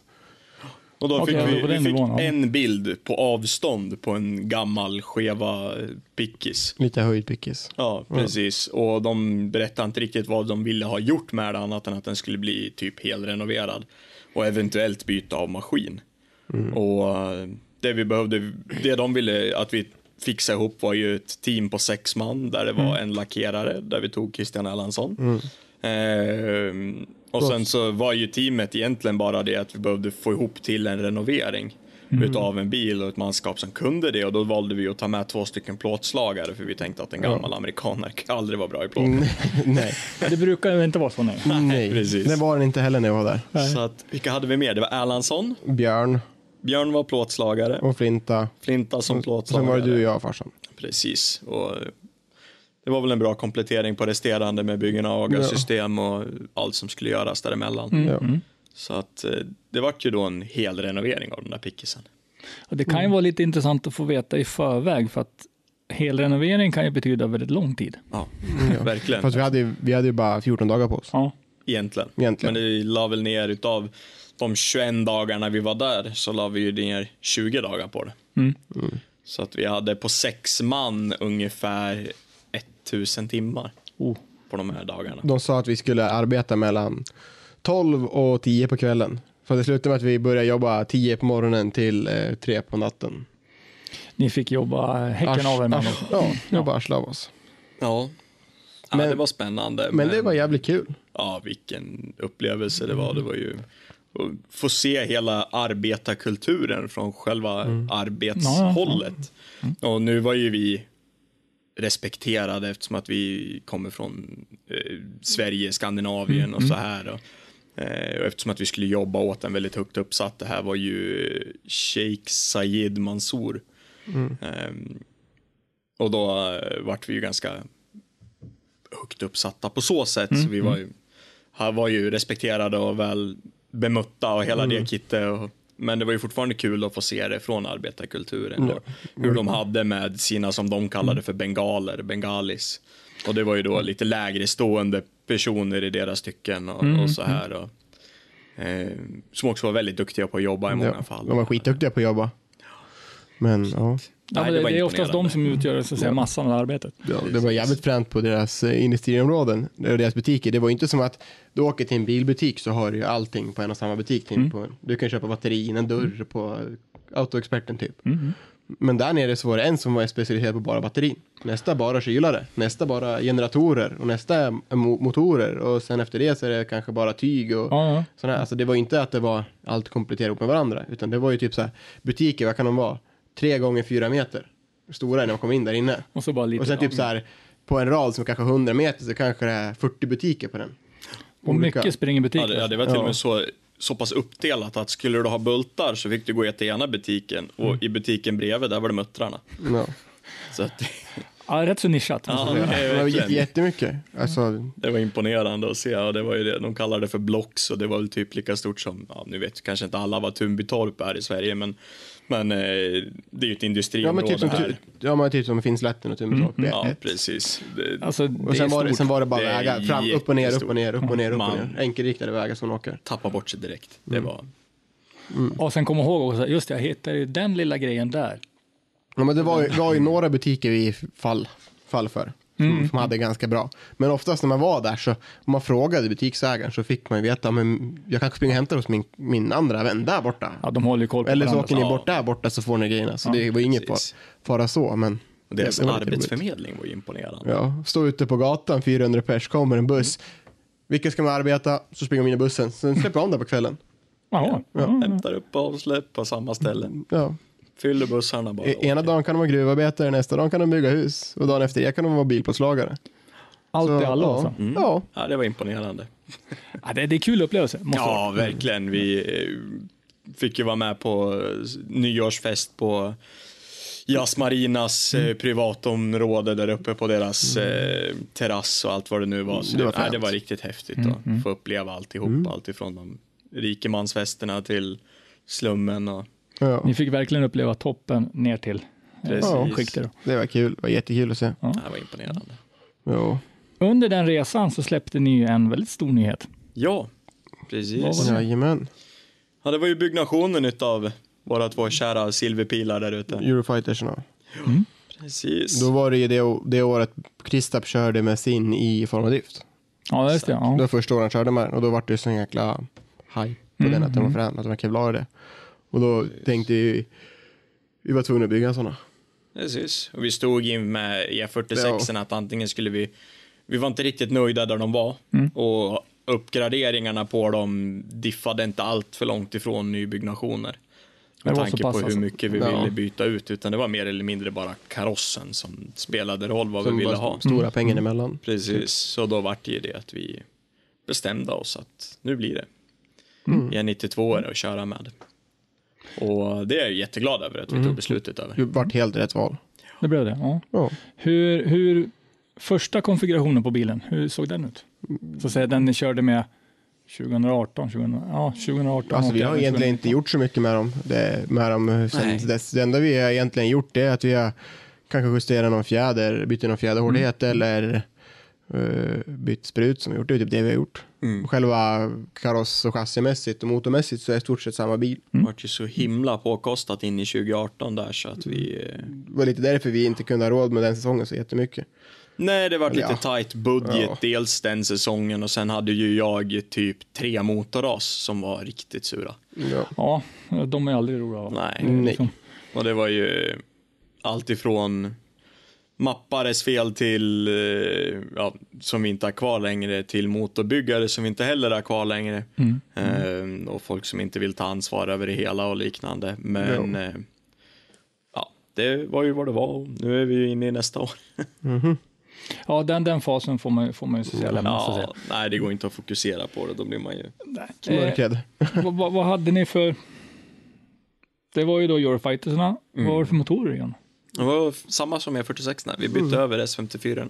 S54, ja. Ja, de så bara vi- flyttade över till de här. Ja, det vart nya grenrör och in, ombyggda insug för att allt det skulle passa ner i karossen och hela det kittet. Mm. Så, att, så vi fortsatte med dem helt enkelt. Vi är så nöjda med dem. Vi dillade ju ett tag på att byta ut dem för att jag rasade dem så ofta. Men eh, nu när vi har börjat bygga dem själv så nu funkar det igen. Så nu är man nöjd. Ja, det är, det är ju alltså, det är bra motorer, hör man i alla fall. Att de tål mycket. De, de är jättehållbara, men det enda man får tänka sig egentligen är botten. Man får inte ha för mycket effekt redan på botten, för de är så jäkla villiga på att ge effekt på, botten, på låga register. Yes. Om vi börjar kräma på den och den vill, alltså den säger ju inte stopp, den vill bara ha mer och mer och mer. Den säger ju aldrig nej motorn, men om man börjar lägga på effekt och eh, Ja, det är så pass. Ja, Ja. Det ger inte den vika. gillar det, den bara skriker efter mer. Ja, ja. Och sen går block, blocken till slut. De spricker. ja du, du, får, du får ingen sån här, ah, nu ligger jag nog på gränsen. Ja, nej, det är så här, nu går ingenting sönder, nu så bara- drar sig bara. Det är bara faller isär. Ja. Så att det är spännande. Men det, det är väl som med alla motorer, man, får ha, man har lite känning på vad de kan och man lär sig vad man kan göra med dem. Ja, nu har vi ju kört de här Ja. sen då 2017. Mm. 2016 till och med. 16 är det. 2016 till och med, så att det blir ju, ja. Utöver, Tre säsonger. utöver problemet med, med motorerna, speciellt Euroviktor som har skötseln på motorn, om vi bortser från det. har det varit enkelt eller har det varit mycket skruvar mellan? Nej. Och vi är ganska, både ja och nej. Ehm, Ja. Vi behöver inte göra supermycket åt dem, det är ju typ ett lagerbyte Ja, ja. eh, på vintern mellan säsongerna, men eh, vi sköter ju våra oljeservicer så Mm. pedant så det finns inte. Vi kan ju göra av med en... Och sen, ja, men sen, sen även som, vi, som är motorraserna, vi har ju inte kvar gamla oljekylarna. Nej, nej, Vi, nej. vi kastar dem och sen tar vi dit ett Precis. nya på en gång. Mm. Nya slangar och nya oljekylare ifall det rasar. Och sen Ja. är det ju det, och våran oljeservice och filterservice, det är ju i stort sett efter varje event. Mm. Ja. Så att där är vi ju väldigt pedanta. Måste rikta på vad det är för olja vi kör också. Precis. Ja, men jag tror det känner man på. Ja. Längden, Ja, helt klart. Titta på min motor. Den, är fan, den har gått i fyra år Ja. utan problem. Ja, jag bytte en topplockspackning, men då körde jag den varm. Ja, ja, då var ja. det mitt egna fel, inte motorns fel. Det är det jag har gjort med den. Sen har det gått i fyra år. ja, det säger ju en hel del. Ja. Att det håller liksom. Jo. exakt. 2018, två nybyggda bilar. Ja. Eh, får ju en hel del testperioder, Ja. eh, skulle man kunna säga. Så att hela 2018, om vi börjar med början. Vad, hade, vad tyckte ni om året? Vad hade ni för egna målsättningar? Vad ville ni? Alltså, Det vart ju egentligen en testsäsong. Vi ville ju väldigt mycket, det vi, ville vi, alltså absolut. Men eh, det är väldigt svårt att komma in i en ny säsong och säga att nu ska vi bli bäst. Ah, ja, jo, ja. Eh, med nybyggda bilar, hela det kittet. Så att vi tänkte ju att vi kör det här lite testår, vi drar igenom allting, får allt att lira och eh, tar de resultat vi kan helt enkelt. Och jag har så dåligt minne, så jag kommer inte ens ihåg ifall vi hade några direkta pikar eller dalar nej, alltså så. det hade vi inte. Det enda som jag, som jag fick, det var ju första eventet på SM där, att folk tyckte jag körde tio gånger bättre än vad jag gjorde i min E46. Och att den passade mycket bättre för mig. nu. Och det kan jag säga på en gång att den är en helt, den passar min körstil bättre den här bilen än den gamla. Ja, jag har väldigt svårt att placera vart fan rumpan är på den här. Ja, det har vi märkt då. Jag- det måste nog vara svårt oavsett, för varje bil har ju sin lilla liksom, egenskap eller egenhet. ja. Visst är det så. Och få in den känslan. Hur, hur gör man, ni då som driftare, när ni sätter er i bilen och kör, hur tar ni er vidare? Ni, ni har ju en grundinställning som ni börjar med. Men hur tar ni er vidare? Var börjar ni någonstans? Alltså, Tänker chassiväg då när Ja. man ska ställa in och liknande? alltså, eller? vi, vi börjar ju oftast till varje bana på en neutralen. Alltså från nollpunkt. Ja, alltså med fjädring och sådana här saker. Dels är vi ju väldigt intresserade av det redan när vi bygger bilarna. Och då sitter vi ju och tittar geometri i garage och grejer och donar och räknar på bilens vikt och fjädringshårdheter och grejer vad man bör ha. Vi hade ju lite känsla på, på vikt och hårdheter ifrån E46 mm. redan. Och sen är det ju bara att titta in lite på hur andra har eh, gjort och liknande med som Blush som vi åkte och hälsade på i Riga och tittade lite på deras bilar och hur de gjorde. Ehm, och då har vi ju en, en lite basic info att utgå ifrån att vi vill ha till exempel lite toe in bak och vi vill ha lite toe ut fram och bak så ska ju kammern egentligen bara vara så att när bilen har suttit sig så ska ju däcken vara plana och det ska ju slitas väldigt jämnt. För då nyttjar du 100% av, av däcket till exempel och då får du ju max med grepp ut. precis. Ja. Eh, så då får, det, det har ju med geometrin och liknande hur du får ihop med Och sen är det ju även när- när däcken är så, så om du har för mycket åt ena hållet, andra hållet, säg att man får ett plant däck så har du ganska mycket grepp, men du kan få ett oroligt grepp och sen har du lite camber så har du jämnt grepp för den rör sig inte så mycket. Alltså det är, det är så mycket som, är mycket som spelar in i Ja. det hela. Men det är ju som Limpan sa, man får börja av ifrån en grundinställning på vad man tror. ja, Och sen får man ju, ja, är det då sidebite vi har problem med eller är det forwardbiten vi har problem med eller behöver vi lösa något i framvagnen? Ofta säger visfabbet ganska förlåtande så att det går att ställa ganska mycket innan det händer för mycket. Generellt sett så ställer man ju lite toe ut för att vi har ganska snabba banor i Sverige. Och Kommer man ner på något som Gröndal, ja då kanske man ställer ja, noll i toen helt enkelt. Ja, är det stor skillnad på setupen? Ja, det är det ju såklart. Men alltså, ta till exempel Mantorp som är en ganska snabb bana. Och mot Färila som är en ganska tajt bana. Ja, nog tycker jag att det är ganska stor skillnad chassiväg så, vad man bör ställa in det på. Sen om man gör allt för det, det är väl en annan grej. Ja, ja. Vi brukar flippa lite krängare och ändra lite däcktryck och för att fjäder anpassa och, oss och in. dämpa ställ, inställningar. Ja, precis. Och lite... det brukar oftast ganska göra mycket bara det. Ja, exakt. Så att vi, vi brukar hålla oss till små, relativt små ändringar där till en annan bana för att Ja. ha det relativt neutralt. Det är ju inte förrän nu man, ifall man känner sig frånåkt av någon man tycker att man nu måste vi börja justera. Och det är ju till exempel då om det blir blött. Då får man ju börja justera väldigt Ja. mycket på bilen för att det ska hända någonting. Jag kan tänka mig att gå från torrt till blött måste vara väldigt svårt. Ja. Fa, fast eh, jag tar hellre blött blött istället för fläckvis Ja, blött. ja. Ja, det kan- den är ju väldigt, Den är väldigt hem, svår. ja, det är hemskt att köra i när det är fläckvis. Ja, då får man ju, är det fläckvis får man nästan ställa bilen så hal det bara går. Ja. att det inte ska haka i någonstans. Ja, för annars lär du ju få, får du väl fästet, ja, då får du ju fel ändå. Ja, den Ja, bara ja, exakt. skjuter på och så sitter man på innerkurva istället. Ja, eller så blir det att man rätar ut och kör rakt istället. Ja, precis. Nej, Ja, så att ja det är- kommer det också. No. Eh, 2018, testår, säger vi då. Eh, inte så mycket att höra för. Nej. Nej. Eh, däremot så fick ni ordning på grejerna. Mm. Ja. 2019 kliver vi in på. Och om vi tar då vintern före. Hur, hur gick funderingarna? Nu kommer ni från då ett, ett år som inte funkade. Och kliver in. Hur, hur var tankarna kring då? Ja, 2019? eftersom att vi kände oss relativt redo efter 2018 för vad vi än ville möta. Bilarna Så, funkar. Och... Precis, bilarna funkar och det enda som jag tyckte att vi saknade var väl lite körtid. Och då stod vi ju inför val och kval om vi skulle göra ett försök och söka in i DMEC till Jo. exempel. Eh, eller om vi skulle ta ett år med mer körning. Eh, där vi inte riktigt hundra var bestämda till en början på vad vi ville göra, utan det, det flög ju runt väldigt mycket i luften. Ja, det gjorde det. Eh, och vi diskuterade fram och tillbaka och grejer och dona, men vi, vi, vi, det slutade med att vi bestämde oss för SM i alla fall och inte ens pröva söka till det. Nej. Utan vi, vi kände att vi tar ett år i SM, för det är ju våran, eh, ja, det är ju en serie vi håller väldigt kärt, för det är det enda vi har som en statustävling Ja, ja. i Sverige. Ja. Och det är det Eh, högsta man kan komma också i, i, I Sverige. Ja. Ja, precis. Ehm, och då kände vi att fan, vi tar ett år till i SM, vi siktar på pallplatser på båda två.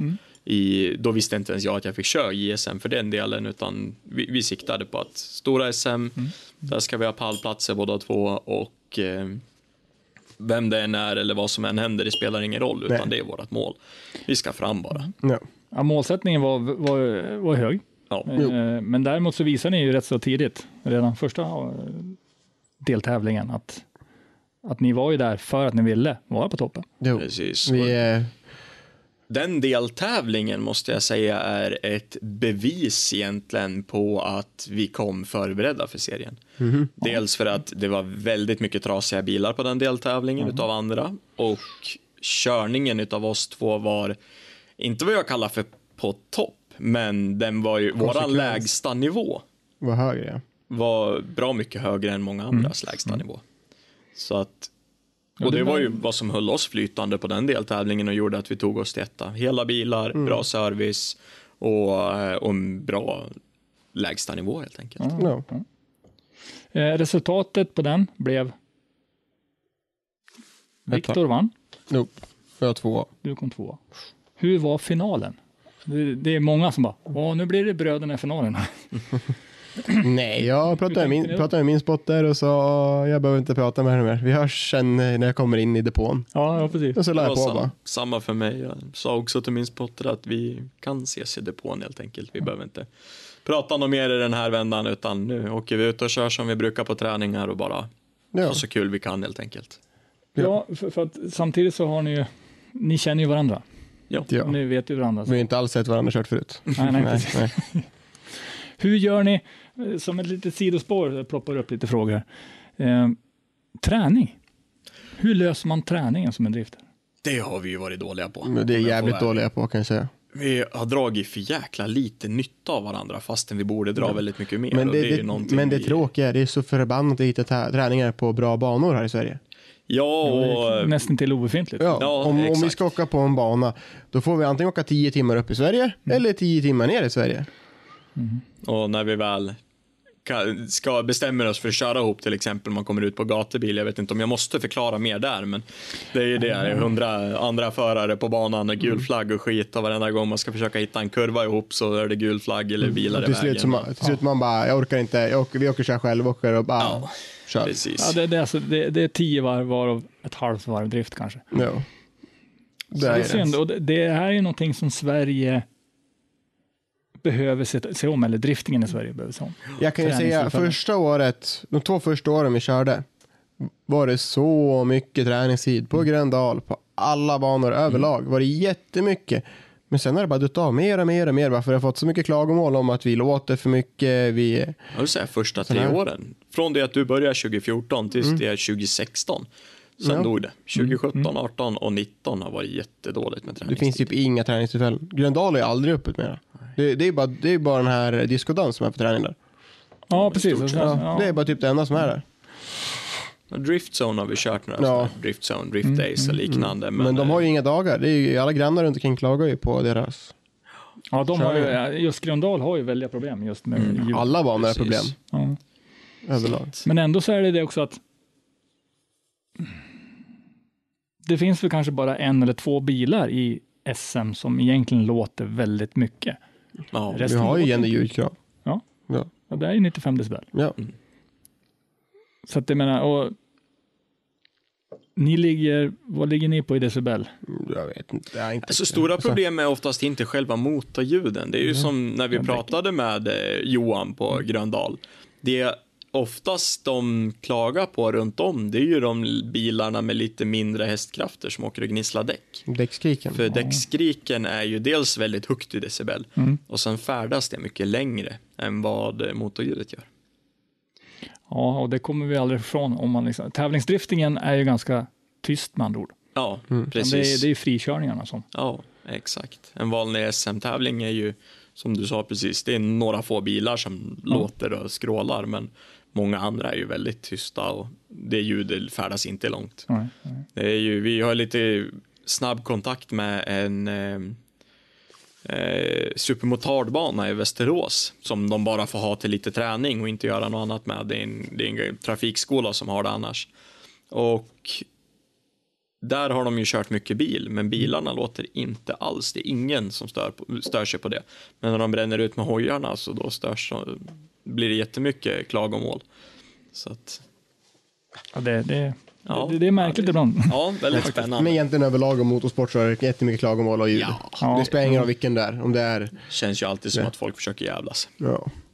Ja, men det verkar, just driftingen har ju aldrig fått tagit kliv in i finrummet. Riktigt. Nej, jag, jag först, Nej, och- förstår på sätt och vis, men ändå inte. Där skulle jag vilja ge en liten pik till svensk drifting om jag, om jag får göra det också. Ja, Det är ju det att eh, ta till exempel nu när vi har kommit in i finrummet med att få SM-tecknena och åka iväg och ta emot dem där och det är gala och hela kittet och det dyker inte ens upp folk. Nej. Jag stod ensam på JSM-pallen och det var bara jag och Linus som tog emot eh, SM-priserna. våra SM-medaljer. Inga andra alltså? Nej, ingen kom överhuvudtaget. Det var bara jag och Viktor som tog Så emot SM-priserna. Jag tycker inte svensk drifting riktigt förtjänar att vara i finrummet heller när det blir sådär. Nej, för då lär man ju dyka upp. Man Ja. får faktiskt ta hand om det våra kära utskott arbetar hårt för. För att Ja. även om de inte bryr sig så mycket om att hämta ett SM-tecken som inte är en första plats så är det ju fortfarande Serien.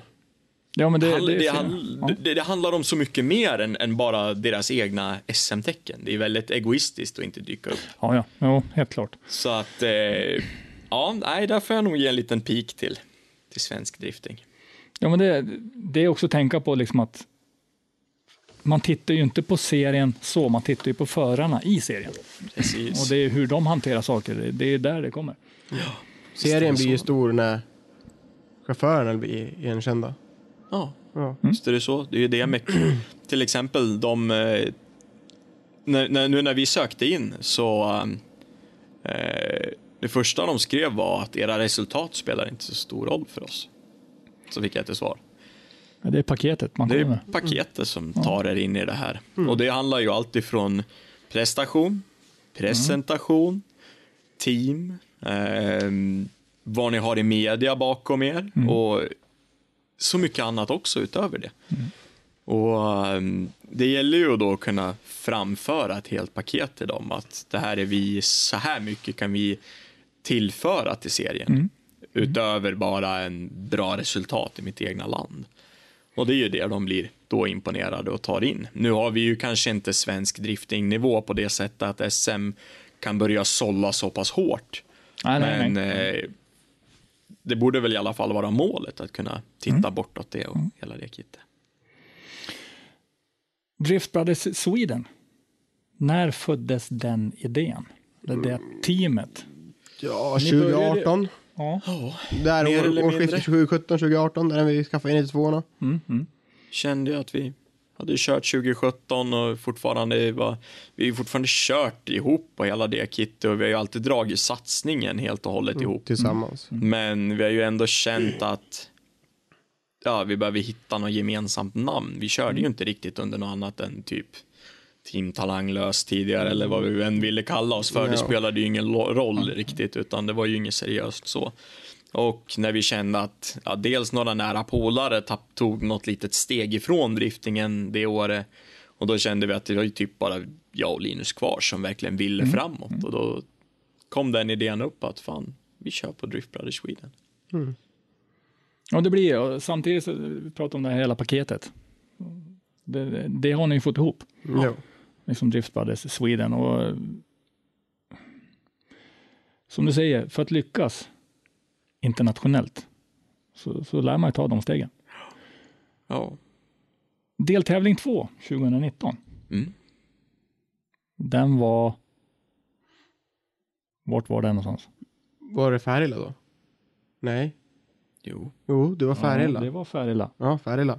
Det var bara fyra deltävlingar var det väl? Ja, Ja, då var det Färila. Det var Mantorp, Färila, Hultsfred. Hultsfred Sundsvall. och sen Sundsvall. Ja. Ja, Färila. Men Färila, det var en ny bana. Mm. Tight, väldigt teknisk. Ja. En bana som inte gick så fort. Nej, Nej, Eh, hur tänkte ni kring den? jag hade väldigt svårt med den banan. Jag Ja. gjorde, gjorde en av mina hårdaste skrotningar hittills på den banan med, där jag eh, krökte två stötdämpare och krökte upp hela framvagnsbalken och sabba halva bodykittet och ja, det vart skrot på riktigt av bilen där borta. Eh, lyckades ju köra klart tävlingen med den lagom sned och fin och ihopsvetsad framvagn och allt vad fan jag hade. Men, eh, men den var inte snygg och långt därifrån. Och anläggningen hade kunnat vara så mycket bättre om de hade fått planeringen inför det. Eh, Kvist som la upp banan då, han eh, var ju och pratade med han redan innan och, och även han var ju kanske inte hundra nöjd med upplägget för det fanns så mycket mer potential. Men jag måste säga att själva tävlingen och hur den var anordnad annars med folket upplägget var var jättebra. super. Ja, med alla tävlingar över år, överlag i år på SM har varit jävligt bra. Det tycker jag, Det har absolut. inte varit något fel när man kommer dit. Det är bara att det inte varit folk. Så mycket chaufförer som har kommit. Ja, det har också lite varit en liten brist. Ja. Vi har ju haft Ja, dåligt och länge. dåligt ska man väl inte säga heller, Nej, för SM har ju aldrig haft över 30 förare på det sättet riktigt, utan det har ju varit mellan 20 och 30 i alla år. Ja, men exakt. Så att, men absolut önskar man att det skulle vara som DMEC, när man kommer 50 dit och det chaufförer. är 50 chaufförer och några wildcards, så du får verkligen Ja. kvala dig in. Och det finns ju verkligen risk att du kan ju losa om du Ja. kör dåligt Ja. Precis, och det är ju den det är det motståndet vi behöver för att kunna ta oss framåt. Vi har ju mött lite kritik till exempel till det här med DMEC 2020 för oss. Alltså, och okej. där folk menar lite på, över Facebook såklart, att vi kanske inte riktigt är redo och körningen 2019 kanske inte var det bästa och hela det här kittet. Och det är väl klart att folk dels är avundsjuka så man får ta det med en nypa salt, men samtidigt så vart ska vi annars utvecklas? Vi Ja, är ju ja. redan på papper bäst i Sverige. Ja. Så, Och det, det, är, alltså det är ett naturligt steg. Tänkte, vi kommer ju till, till framtiden sen då, men, men det är ett naturligt steg att har man vunnit sin serie i sitt land, då ska man ju ta ett steg vidare Ja, ja, självklart. för att testa och se vart man står då. Ja. Det, är liksom, det vet man ju inte annars. Det, Precis. det, det tar några år för att bli en bra chaufför och ligga där uppe på toppen. Ja. Och det krävs mycket slit och mycket energi och engagemang på det. Ja. Kolla på, eh, det var ju skitkul på Facebook när jag spolade upp och bara, det här var jag för x antal år sedan, körde en Volvo 360 och Ja, sladda. Och kolla, kolla vad han kör nu. Han åker till Japan och tävlar, han tävlar i USA. Alltså, det krävs lite slit och visa att man vill framåt. Även nu att man inte, ja, Ja, men visst ja vad ska man säga, Rom byggdes inte även då. Nej, nej, nej, Nej. tokille, tokille. Så det. Men 2019, då fick ni ordning på grejerna ordentligt. Ja. Färila tävlingen då kom. Vad vart vi där då? Det vart pallplats för Linus va? jag var trea vart det. Han var trea och jag var fyra. För vi möttes i ytterligare en, vi då möttes i topp fyran där. Igen. Just det. Just det. Precis. Men då tog ni ändå, ändå mer skaplig poäng. Ni Ja. kom ju ja, etta, tvåa, Jo, så ni fick ju mer poäng. det Eh, fick vi. Det blev väl ett antal timmar i garaget efter den tävlingen misstänker jag. Ja, Ja. inte- för mig, för jag, jag kom in i banan ganska fort och hittade den jävligt Ja. bra på en gång. Limpan Och- körde, ju- körde riktigt fint där. Viktor, när vi körde, då sa Flinta bara, kolla på hur din bror kör och kör likadant. Sa han bara. Ja, det är lätt att göra. Ja. Precis. Ja, men sen när jag kollade, sen såg han ju vad han gjorde för fel. Sen vart det ju bra. Ja, nej visst fan är det så. Man var väl självklart lite irriterad på sig själv över att tok smackat bilen. För det Ja, jo. Aldrig roligt och man vet ju timmarna det- efter. Men Fast den var svår, just den kurvan. Jag kommer ihåg den. Den var ju, om man säger andra kurvan. Det var ju så tvärt. Det var verkligen så här, så, verkligen från full, vad blir det, lock åt vänster till att gå full lock åt höger på en gång. Och sen bromsa ner typ 40 km i timmen. Och så hade vi ju fläckvis halka, för det var ju regn. Ja. ja, precis. Men då Var jag- var det var- torrt i alla fall när jag gick in i muren. Det var Och inte bara du som gick Problemet jag hade var ju det att jag har ju filmklipp på det, roligt nog. För dig som satt och filmade. Men i alla fall, eh, jag, stora felet var att jag inte klev på gasen utan jag kom glidandes in och kände att det här kommer gå åt helvete och försökte rädda upp det med att bara styra mer eller mindre och lätt bromsa och inte låsa bromsarna. Men eh, jag tror att hade jag klivit på gasen hade det kanske blivit lite lindrigare, men det är ju lätt att sitta och säga nu. Ja, jo, alltså, Vet man efteråt inte kan man ju alltid. Precis. I och för sig, då, hade du gasat hade du kanske kommit ut lite grann och bara touchat.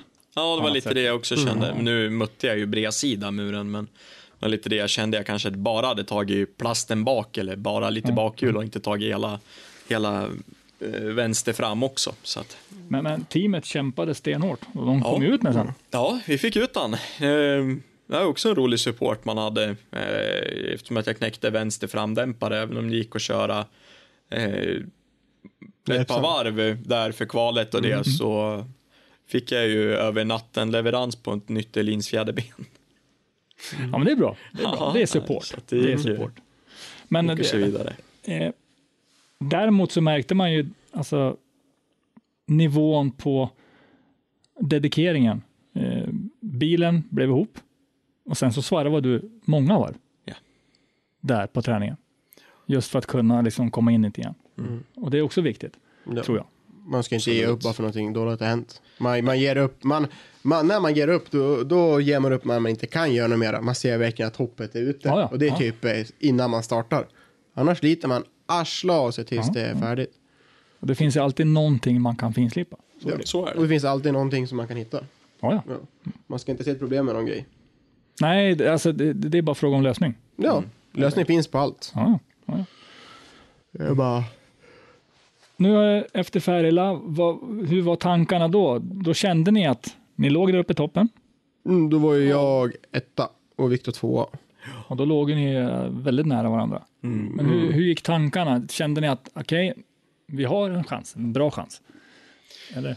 Ja, nog kände vi, vi efter eh, just Färila, då gick tankarna lite i, man satt och tittade lite lister och grejer och dona och Och- funderade och poängsmässigt poäng på grejer. vad som kommer behöva hända för att kunna ta oss framåt och hela det kittet och självklart funderade vi lite på vad, vem kommer etta och hur, eh, hur ska vi se till att båda är så långt upp som möjligt och hela det här kittet och vi försökte verkligen tempa, tänka i teamanda och se hur fan vi kunde lösa det hela. Och vi kände ju ändå att vi ligger etta och tvåa, vi har väldigt få poäng mellan oss, vi har redan nu tagit ett steg ifrån eh, de som ligger på fjärde, femte plats och det.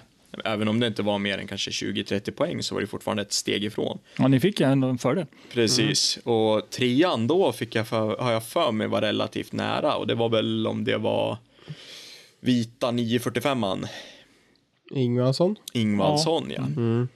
Precis, så jag för mig låg trea då och relativt tätt inpå med. För det var väl inte efter, var det Hultsfred som det vart, han tappade på? Ja, Ja, Hultsfred tidigt. vart ut tidigt. Precis. Ja. Så att eh, när vi klev in i Hultsfred då, så då var ju han stora hotet där bakom. Ja. Men när han inte kom så långt så då kände jag då var det ganska lugnt. Om vi bara gjorde en skaplig tävling från oss där och inte gjorde några dumma misstag så då hade vi kvar för ett och tvåa placering i totalen. Där hade vi ju en liten, på just Hultsfred till exempel, om vi kliver över på Hultsfred. Då eh, hade vi ju en liten eh, eh, grej där med att Lord var det väl slo- som slog ut Ingvaldsson har jag för mig. Han Mm. låg väl fyra har jag för mig efter Färila. Ja. Ja, Fyra eller femma, för Brunberg var väl i närheten då också har jag för ja mig. precis. Så de grabbarna låg ju där bakom och det var ju klart att man såg dem som ett, ett hot där bakom. Det är ju ändå duktiga grabbar. Ja, Och då var det ju Limpan och Lord som möttes i, vad var det, topp 8 eller topp 4? Topp 16. Topp 16 Var var det. det till och med, ja, Topp 16. för Ingvaldsson åkte ut i 32.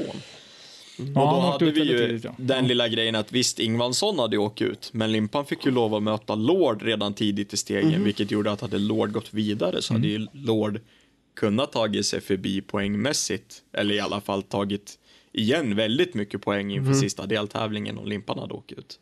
Ja, Hultsfredstävlingen var, var väl så att säga eh, brytpunkten. Ja, Mm, Den var det lite avgörande. Ja. Men vi Så hade att- en, ja. Ja.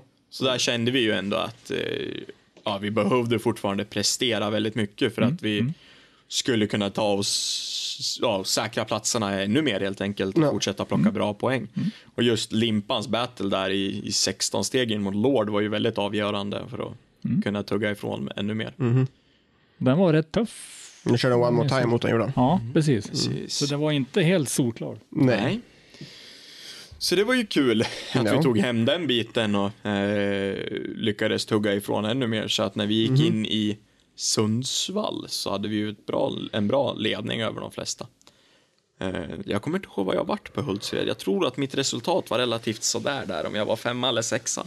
Någonting sånt. Mm, Jag åkte ut i fyran. Så jag Ja. vart i fyra vart jag där. Mm, och jag tror att jag åkte ut i, om det var åttan, men jag hade, att jag hade ett bra kval åtminstone. Ja. Lite osäker. Men Den banan var ju... Det Eh, var lite sketchy med vädret där också. ja, vädret gjorde ju att det var väldigt svårt att hitta rätt. Ja, och verkligen. banan var väl inte, alltså banan var väl Vi hade ju sådär. kört Hultsfred Ja. en vända innan och tränat lite. Ja. Eh, Men det var, Det är ingen favoritbana om man säger så. Nej. jag är inte heller så att jag älskar den banan så. Den eh, brytningen mot mur och liknande är väldigt konstig och blir ett väldigt jobbigt stopp. Ja, Eh, Så flytet i banan är väl inte det jag hade önskat. Den har ju mycket potential, det har den. Och det är ju en bra anläggning på så sätt. Eh, De hade väl absolut lite att jobba på där med, men överlag funkar det ju bra. Men eh, nej, ingen jättefavoritbana så. Nej, inte än så länge. Det kanske blir någon annorlunda. men- Mm. Men ja, än så länge så är det inte. ja, vi får se. Den finns ju med i, ja nu kommer ni inte köra det här året. Eh, Men den finns ju med där. Jo. Jo, men de behöv, den behöver finnas med i SM för att de ska kunna bygga upp banan också. Ja. Har de ingen körningar och, och liknande eller tävlingar så då får de ju inte in pengar och då kan de ju inte. Nej, och, och jag tror inte de får så mycket feedback ifrån en frikörning heller. Nej. I förändring av banan. De flesta är glada bara där, köra och elda däck. Utan man behöver nog ha tävlingar för att få inputen från förarna. Ja. Precis. Det här är inte så bra och så vidare. Sen är det väl en fråga att kunna ta emot kritiken också, Ja. vilket jag hoppas att de kan. Ja, det får vi hoppas. Ja. Jag menar, det är inte så lätt. nej, Det, det är det inte, men... nej, jag men- förstår, de sliter ju väldigt hårt för det de gör. ja. Som på väldigt många banor. Det är, det är ju ganska ideellt arbete så att Det är egentligen med allt med motorsport, det är egentligen bara ideellt. Ja, ja. de gör ett hästjobb, men eh, att vara lyhörd och lyssna eh, kan ju vara en fördel mm, framåt faktiskt. precis. Eh, men då fick ni ändå, kändes det efter den banan att ja, nu, nu Ja, men fick ni ett lugn? ja, både ja och nej. Om varken jag eller Viktor hade kvalat in på, ja vi kanske på, i Sundsvall där, Mm. då hade vi inte varit på toppen längre. Nej, hade vi fortfarande hot där bakom. Vi var ju inte, Jo. Vi var inte hundra säkra. Nej. Nej, det, var det, var, nej, precis. Det, var, det fanns ju ändå. Det fanns en chans att det kunde gå om, för Ja. det, var, det var en väldigt lång sök chans, men det fanns ändå en chans. Om inte vi hade kvalat in eller gått vidare till 16-stegen så hade vi inte vunnit. Ja. Och bara vi hade kvalat, som nu, vi kvalar vidare, så hade vi, vann vi ju. Sen var det ju bara battles mellan mig och Viktor. Ja. Det skilde 10 poäng. Ja, ja, ni låg ju väldigt tajt där.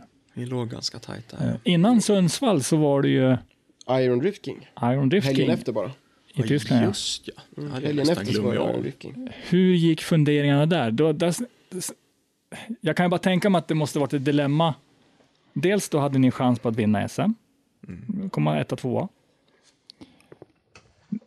Ni är på en tävling som är hård.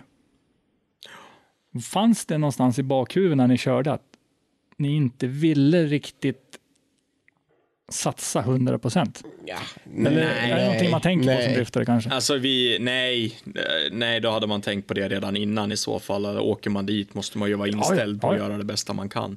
Och eh, nej, de funderingar gick vi inte i, utan vi Nej. kände ju att fan, vi måste ju dit, det här ska bli skitkul. Vi måste ju visa oss ändå ibland, se vad alla andra kan. Och sen var det ju kul Precis. att köra också. Ett- Limpan hade väldigt fin körning där borta. Där var jag väldigt imponerad över honom när han var ute och brassade. Eh, resultatet var väl mediokert, men det, det, kunde ha varit bättre, men men. Det Träning spelar ju inte så jäkla skapligt stor roll. Och, Sen ska man också tänka på att det var första gången på den banan och den banan var ganska speciell. Precis. Sen har vi ju det lilla problem om man nu får återkomma till företag som inte riktigt kan ibland fastän de säger.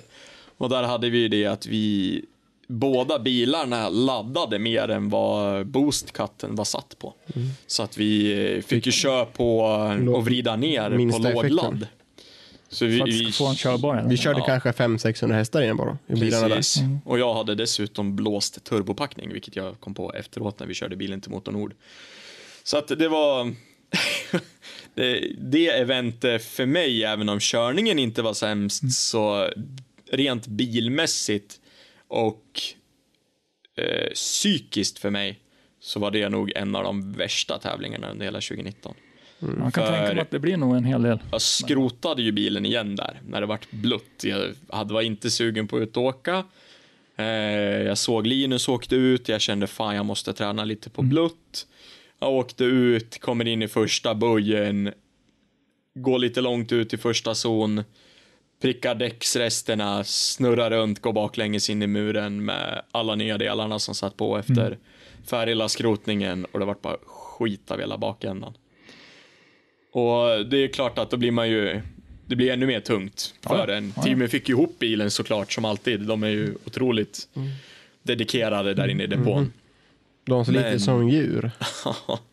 ja, det är jag imponerad över. Förstår fortfarande inte hur de orkar, men men eh, alltså det var, det var ett psykiskt jobbigt event att veta att bilen inte funkar och vi visste inte vad det var och att man skrotade och eh, motståndet är ju där, var ju där väldigt hårt tyckte jag när man mötte de utländska grabbarna. Så att det var ju också det, man kände sig inte riktigt i samma nivå på grund över bilarna och det här. Psykologiskt vart det ju väldigt tungt för en. Jag tyckte att det var, jag tyckte inte alls att jag riktigt passade in då.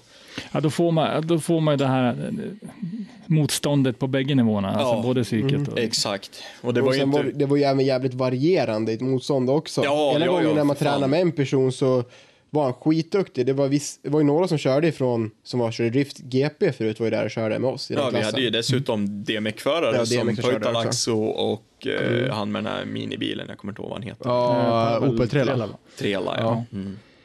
Precis. Och de grabbarna är ju otroligt duktiga och då, där kände jag inte riktigt att jag kunde hänga på. Dels för, för att jag inte hade hästarna och jag kunde inte ställa på greppet jag ville och äh, det var... Ja, det måste bli väldigt svårt om man, om man tänker på man är van att köra med, eh, vad brukar ni normalt sett köra? Ja, vi brukar 800. köra en 800 hästar ungefär. Ja, och så går det ner till 500 säger vi. Ja, Det måste det är en bli stor en skillnad. väldigt stor skillnad. Det är en gör det. jätteskillnad. Och det går inte alls att nyttja grejerna på samma sätt. Nej men, nej, men sen också när man väl kom och körde mot någon så var vi tvungna att ha lite mer fart än alla andra.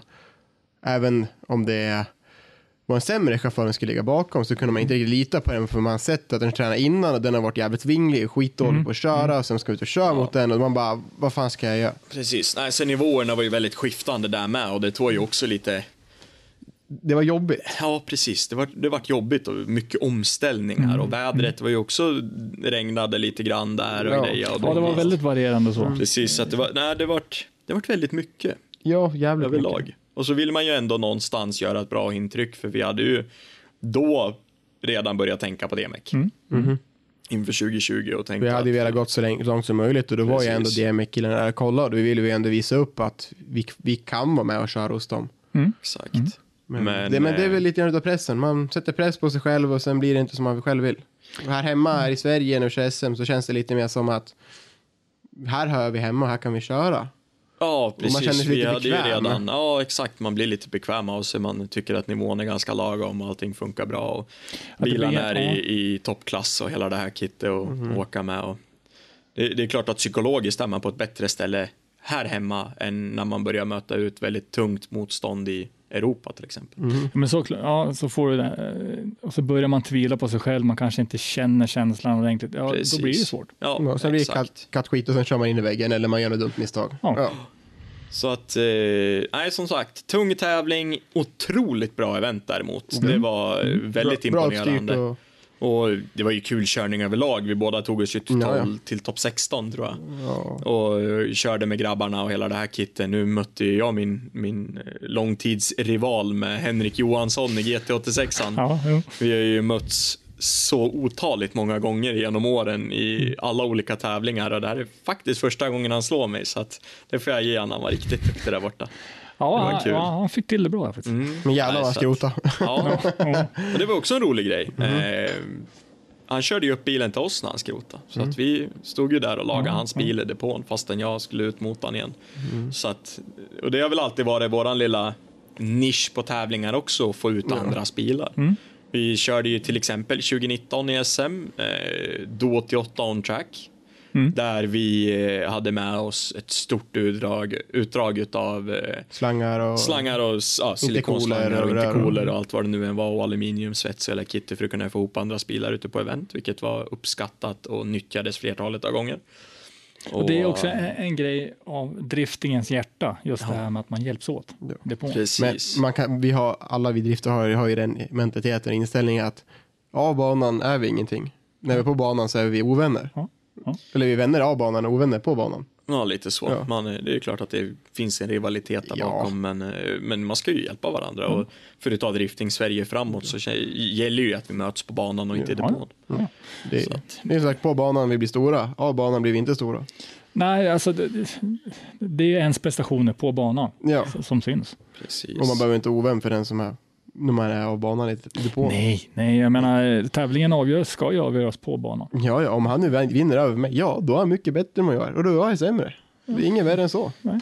Nej. Då Då, måste blivit- jag se vad jag kan göra bättre för att vinna över han eller någon annan. Och direkt efter Iron Drift King så tog väl vi oss till Gymkhana Östersund. Ja, det var bara en helg emellan. Just det. Precis, så att det varit väldigt tajt där på. Det var ju från Hultsfred till Iron Drift King till Gymkhana Östersund, så väldigt mycket åkande. Fast det sköna var ju som, som tur hade vi ju bara en helg emellan också.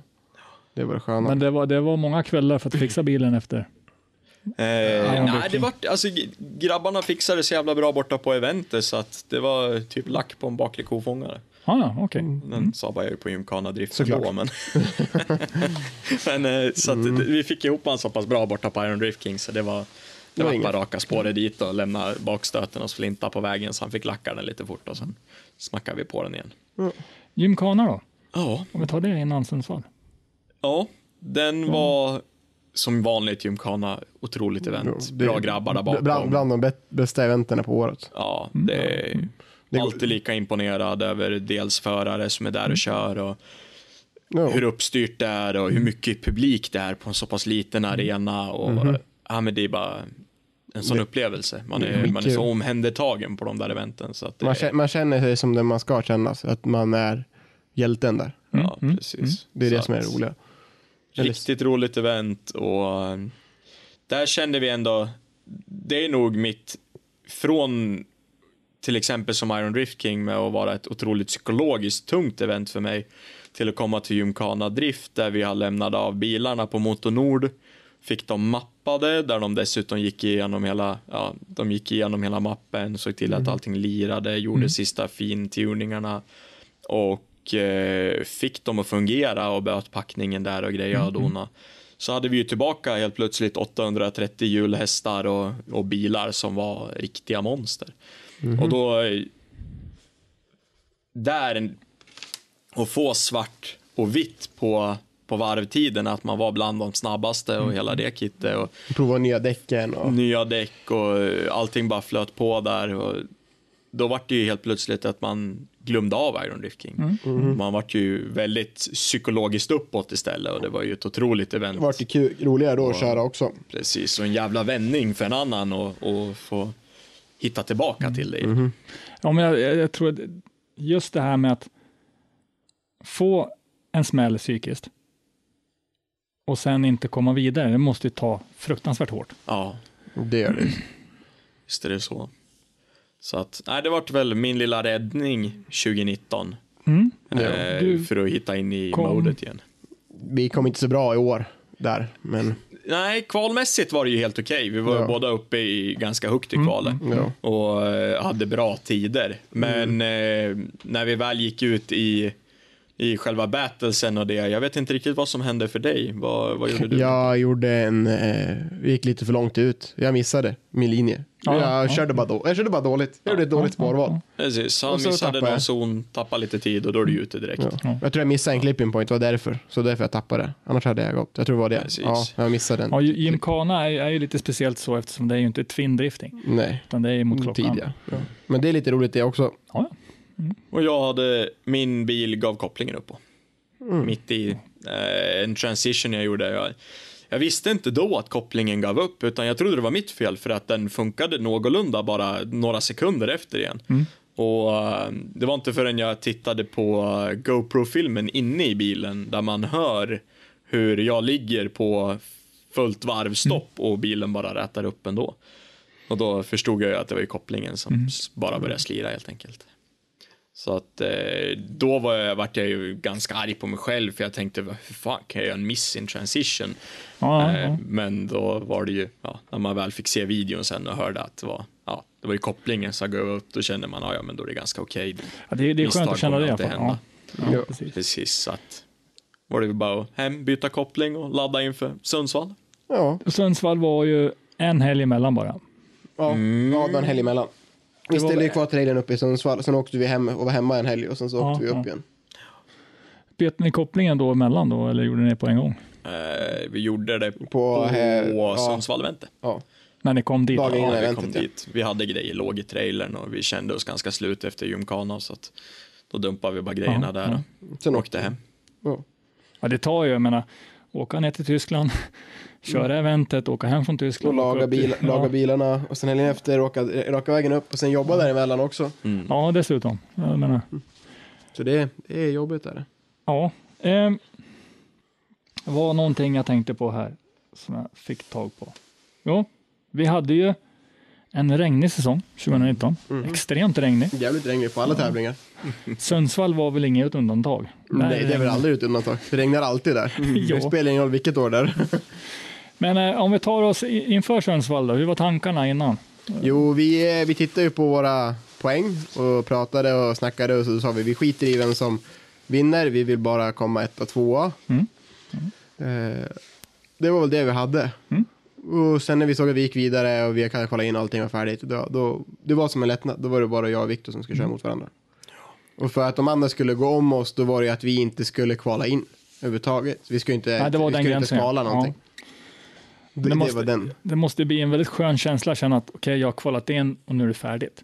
Ja, det var ju Nu det är det vi bara gjorde. Då gjorde vi det lilla fräcka egentligen på kvällen att vi satte ju folie på våra huvar. Guld, båda två. För vi är ju team och vi är Mm. Ja. båda som har vunnit. Ja, jag Ja. visste ju att jag skulle vinna JSM och Limpan visste väl inte hundra att han hade vunnit stora SM, men Nej. min lilla plan i huvudet var väl hela tiden att han kommer vinna det här för att han har kört så jävla bra senaste Mm. eventen, så jag vet inte om jag kommer, kommer kunna ta det. Då kände vi ändå att fan, vi rappar på guld och Ja. kör det på hans, för det är med störst sannolikhet att han tar det här ändå. Mm. Ja, men det är en kul grej att göra. Mm. Ja, och det sicker i folks ögon. Det var jättekul. Ja, det var lite Det är också störigt, roligt. men, Ja, men nej, det var man, roligt. man, ska Ja. steg, man ska synas. Det, Ja, så Ja, är det. så är det. Och Ja, men det var ju en kul grej. Det, jag menar, det, vi har inga, för tillfället inga större planer på att köra något mer i, i Sverige och liknande. Så att det är klart att man måste dra nytta av tillfällena man får. Ja, ja. ja. men då måste man ju alltså, göra sin sorti på bästa sätt. Precis. ja, ja, men exakt. Eh, tävlingen sen, själva tävlingen, hur tyckte ni banan var? Mm, Banan var, var bra. Det var bra att de drog åt det hållet. Spännande Jag gillar uppläggning. Mhm. Jag var tveksam till en början och kanske inte hundra nöjd när vi väl börjar köra. För jag är ju väldigt emot det här med att den, när du går in med bilen emot en mur och muren då möter dig om man säger så. Alltså att du har en vinkel på den vilket gör att du ska ju då gå in mot muren först och så följer den dig medan du lämnar muren. Det blir eh, det bådar för olyckor om man säger så. Det är väldigt Ja, svårt för tyvärr. folk, för du, så fort, så fort du inte kliver på gas i rätt tidpunkt, då kommer bilen hasa och då glider du ju in i muren och då Ja. prickar du muren. Så att eh, det märktes ju så fort det vart blött så var det nästan ingen som inte satt i muren. Alla var ju där och touchade med Ja, ja. hela tiden. För att du helt enkelt glider och muren möter dig. Det går inte att ta dig därifrån. För du har inte även jag. nog. Ja, precis. Jag, jag, hade, jag klarade mig hela året, hela förra året från att in i muren till Sundsvall. Enda gången jag var inne var på Färila. Men det var bara lite, det var typ två centimeter skrap på två ställen. Jag bara, fy fan vad skönt, det här är ändå varit in. Och sen efter Sundsvall då är det så här, jag behöver lacka om hela bakstöten och igen, bara, jävla skit. Ja, men det, är det, betongen flyttas ju inte. Så, Nej, precis. Men överlag annars så Sundsvall är ju alltid ett, ett bra event och Mm. mycket bra Det är en rolig bana. folk och rolig bana och hela det här kittet. Så att, och, sen är det ju finalen och alla är väl Mm. ganska uppåt i humöret och överlag och tycker att det är kul och skönt och hela den biten. Så att, Ja men exakt. Mm. Resultatmässigt, vad hamnar vi där? Det, var Jag, också, jag kom, det, det var lite mellanevent för oss, kändes det som. Vi, vi var ju båda ganska bekväma med att veta att man har kvalat in och tagit sig vidare. Och, ja men till kvalet så var vi ju ganska taggade för vi var ju tvungna att kvala in. Ja, då, då var det jävligt precis. bra. Men sen när vi hade kvalat in och gjort färdigt, sen var det så här, ja okej vi ska köra imorgon bara. Ja, precis. Det har vart lite stenat det. Vi, ja. vi skiter i det. Om bilen går sönder, det är skitsamma. Vi, sk- vi, vi är klara. Vi behöver bara köra imorgon. Precis. Det var lite lättnad också, för vi har känt att vi har... Det var, det var en sån jävla slitig säsong med både event högt och lågt och bilar trasiga och motor som var trasig. Och, alltså, ja, det, var, det var en lättnad. Det var jävligt skönt. Ja, för säsongen för bägge två har ju inte bara gått spikrakt. Det har liksom inte... Nej, alltså min bil har ju funkat jävligt bra. Alltså, jag säger inte det, den har, den har, nu ska Ja, jag ta peppa, peppa, på. peppa, ta i trä. Den har, den har levererat för den här deltävling. Det enda problemet var i Sundsvall där. Sista jag körde mot eh, Herman. Och då gick en bult över till, av till eh, rem, remmen. Så den eh, hoppade an. Och sen fick jag ju köra utan. med generatorbulten. Att, Ja, nej, det var eh, lite tråkigt för din del så. Och jag hade den lilla grejen att jag fick blocket spräcktes, klövs på mitten rakt av och kolvarna hade sprickor i sig. Så då, egentligen var ju säsongen över för oss där. Vi hade ju inga mer tävlingar lik- liknande så att vi lastade ju upp bilen och jag var inte förbrydd om det. Utan eh, kände att det spelar ingen roll. Vi har ju redan våra pallplatser klara. Ja. Eh, Vi var ju redan färdiga så. Men eh, det slutade med att vi kom hem. Jag tog en dag, letade fram ett nytt block. Beställde blocket, beställde kolvar och på typ en vecka plockade ihop bilen och kom ner till gatubil Mantorp ändå. Vi ville bara köra det bara för Ja, att för avslut. Det var ju avslutning.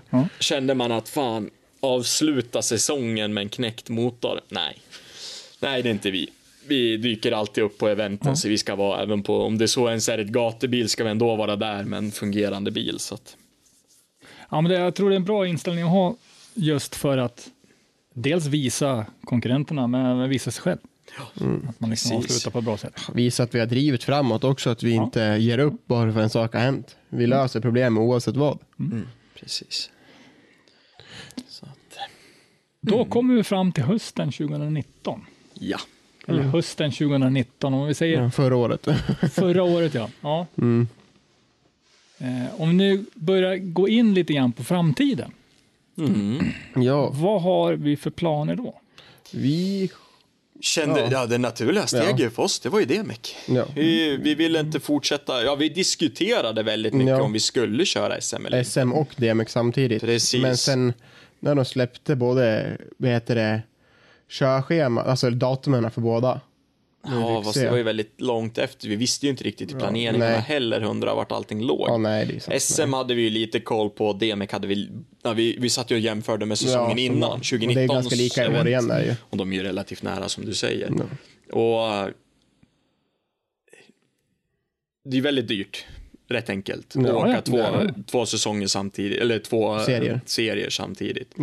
Och då kände vi någonstans att vad vill vi sikta in oss på? Jag pratade lite då med utskottet och frågade hur vi löser den biten med ansökningar och grejer. Och, och eftersom med tanke på hur sena då Driftmasters är med att ge eh, den offentliga listan om Och att man ska få köra och ens ge svar och hela det kittet.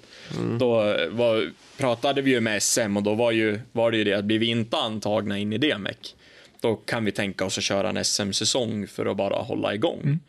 Men då visste vi ju dessutom inte riktigt, ja, vi har ju redan gjort en SM-säsong med etta, tvåa, etta totalt.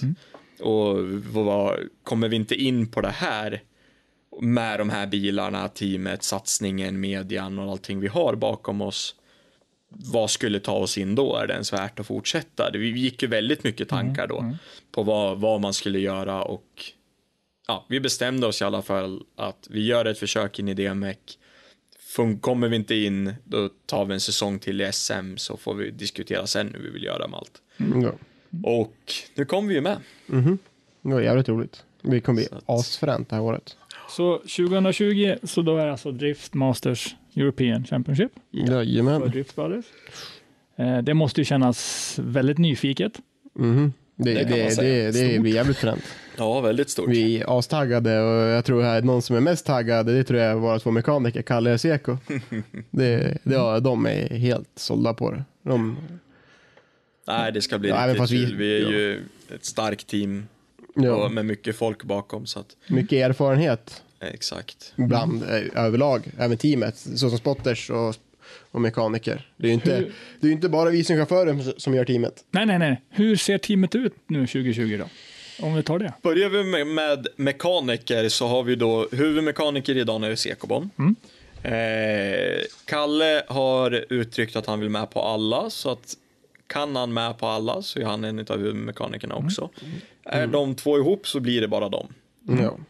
Eh, inhoppare har vi Björn, han håller ju på med time attack och vi hjälper honom lite där med, med byggnation av bil och grejer och, och med det lilla vi kan hjälpa till med där. Och han, ja som sagt, skulle hoppa in om någon annan inte kunde och liknande, men han kunde inte hela säsongen för han vill ju satsa på sin time attack såklart. Och eh, utöver dem så har vi ju även Kristoffer ifrån Stockholm som håller på med wrappning och solfilm och liknande. Men han eh, lite osäkert om han kunde få ledigt och liknande så han kunde också tänka sig att vara lite inhopp. Så just nu är våra största hopp på, på Kalle och Seko då. Eh, och det är väl så det ser ut att bli. Och sen har Ja. vi spotters, där har vi ju i så fall eh, Häggen. Och det är ju min spotter.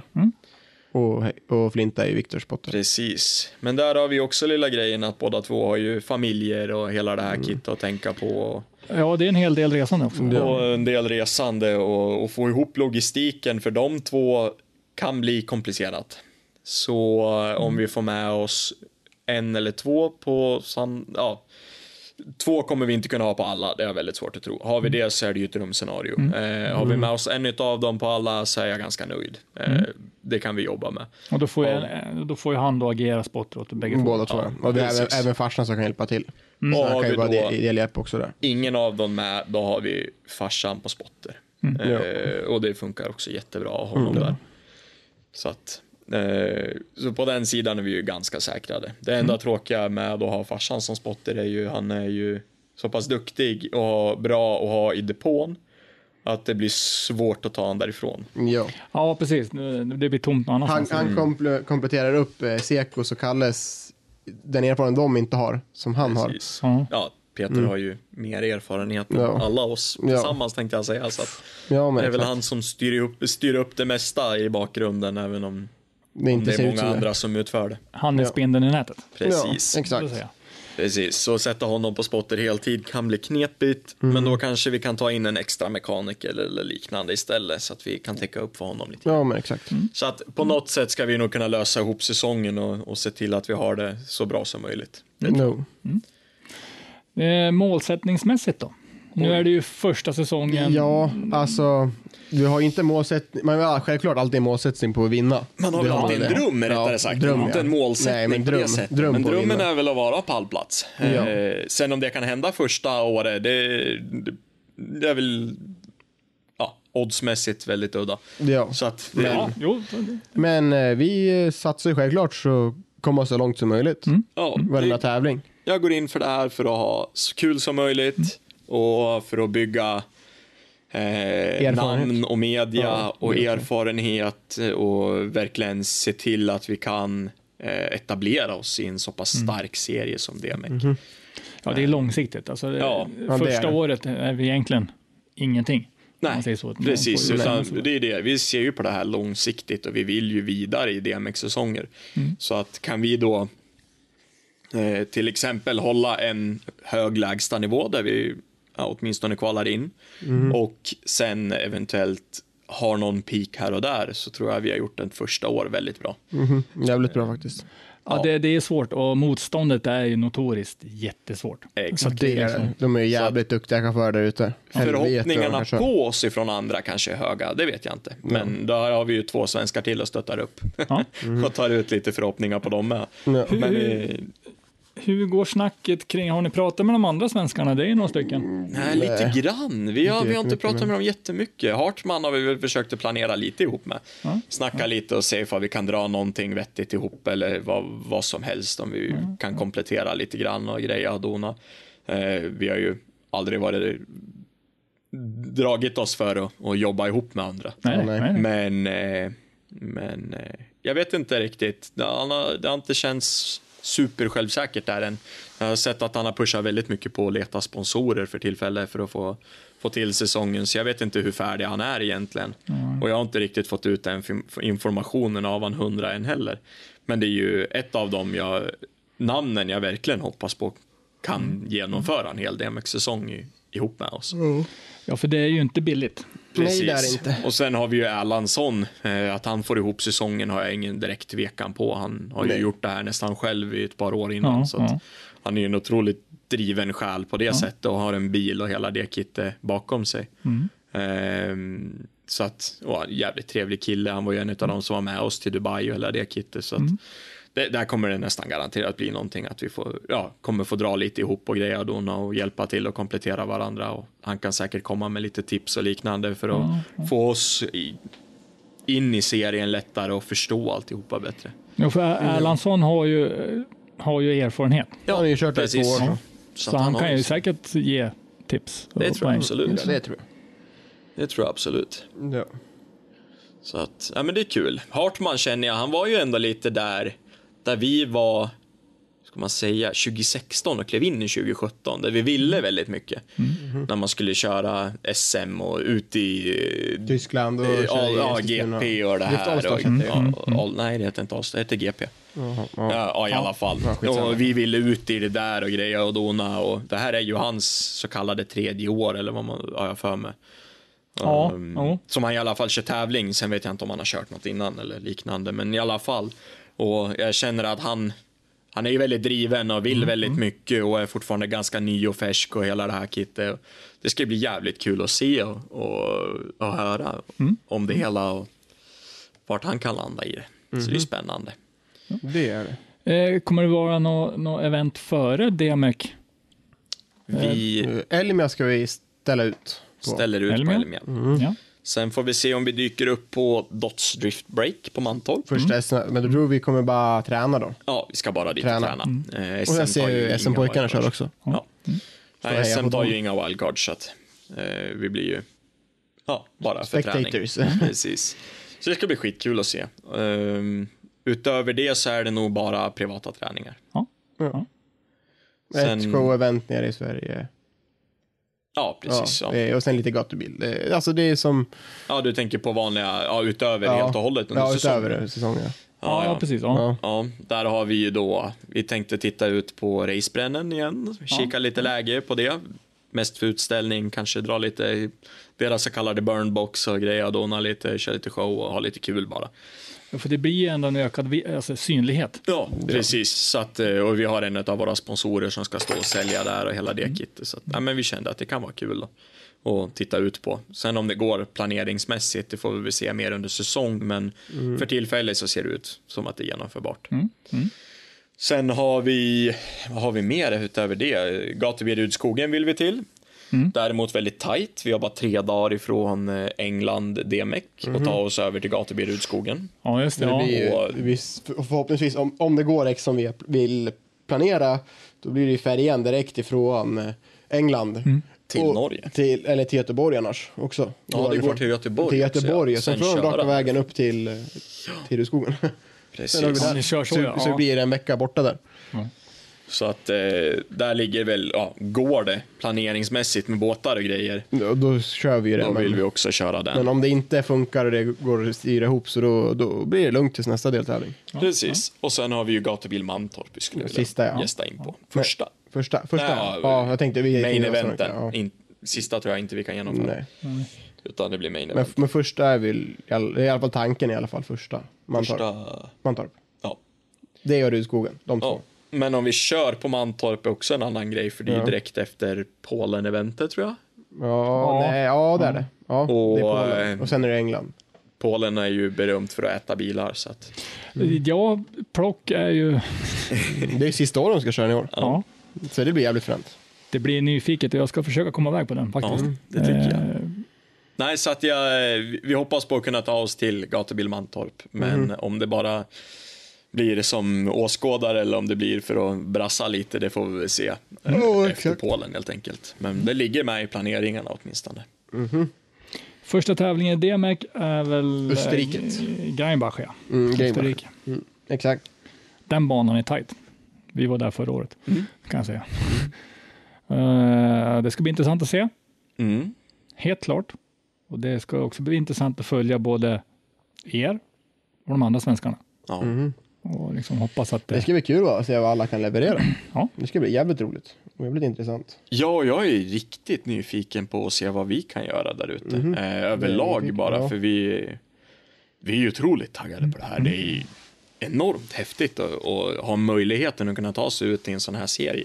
Mhm. Oavsett vilken sport du än håller på med så är ju ett Europamästerskap Det är ju stort. jättehäftigt. Det är ju stort. Ja, men alltså, det, är, det är stort. Det, alltså, det är snäppet under Formel Drift. Så det, är liksom, det, Men Ja. både ja och nej. Alltså formel... Det där har ja, vi ju faktiskt haft Det går att diskutera också om det. Det Formel, drift är ju jävligt Det är mindre förare. Det är, ja, det är mindre förare. Lika med att det egentligen är mindre potential och mindre chanser att ta sig, eller ja, hur ska man säga, större procentuell chans att du vinner på grund av att det är mindre folk Ja. på så sätt.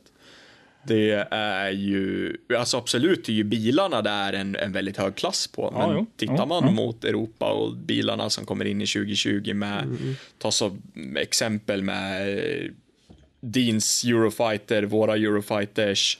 Har du sett Brandy Branners nya bil? Men eh, Corvette GT3 VLN som de håller på att bygga om med 1400 hästar. Och eh, det är ju en enormt potentiell bil om de får till chassimässigt och hela det kittet. Så att det är ju Ja, jag vet inte.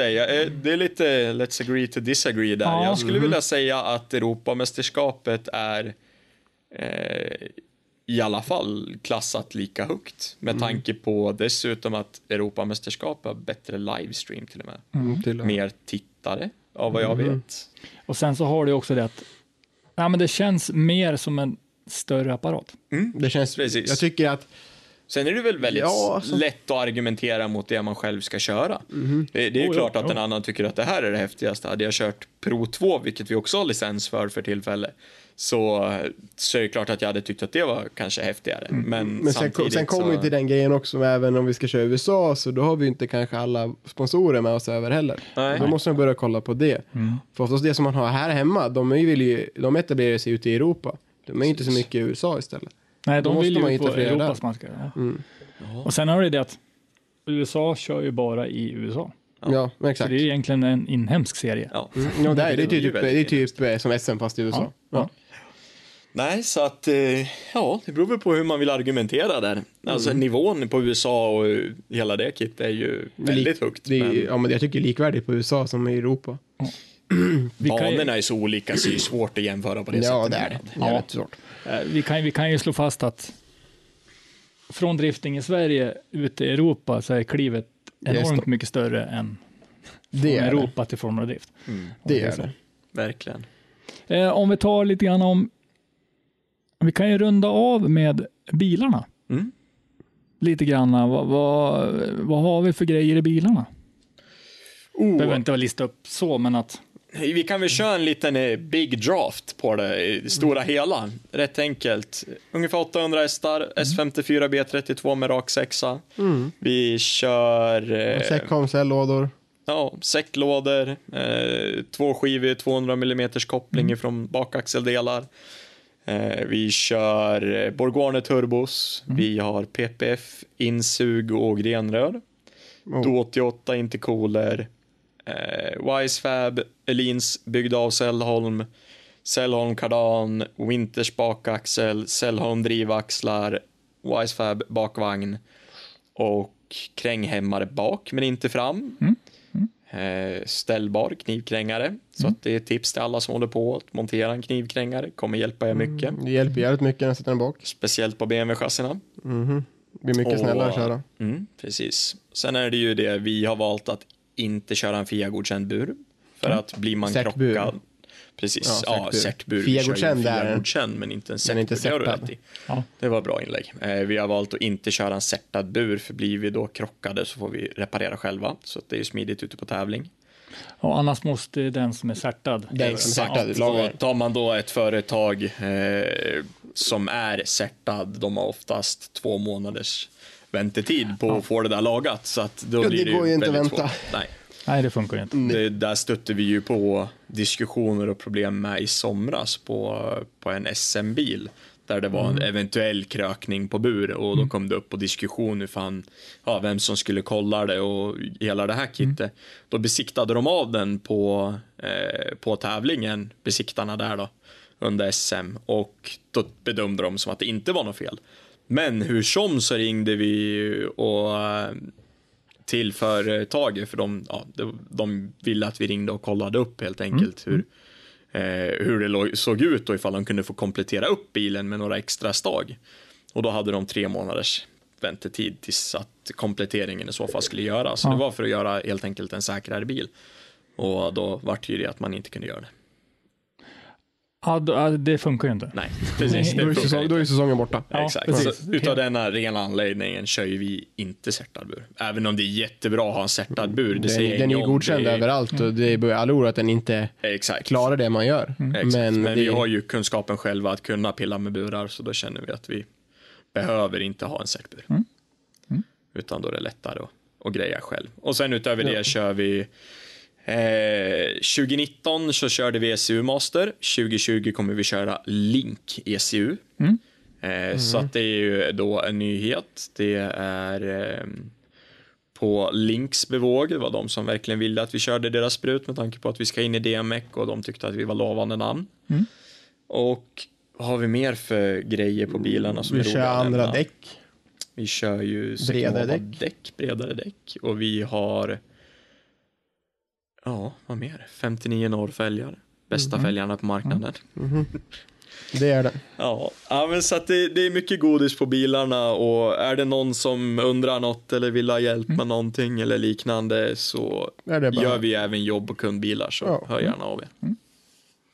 Ja, vi kan ju ta det förresten. Nu har ju ni... Ja, ni har ju kört banan på Iron Drift. Den kan ni lite grann. Men de andra banorna, vil- vilka, om ni sneglar på dem och tittar, vilka känner ni extra för? Alltså Riga, Riga, ja. den längtar jag till. Det tror jag kommer... Plock, stadion. Ja, ja, båda två då. Plock och Riga, det är de som jag ser fram emot mest av allt. ja, ja. De, alltså, De, de banorna som kan äta Ja. mest bilar, det är ju klart att det höjer pulsen lite extra. När man men Riga är ju alltid Riga, det går inte att säga ja. annat. ja det är en höjdpunkt. Ja, och plocka är ju också plock, det går ju inte heller att beskriva någonting annat. Det är sådana sjuka event. Så det är, ja. Ja.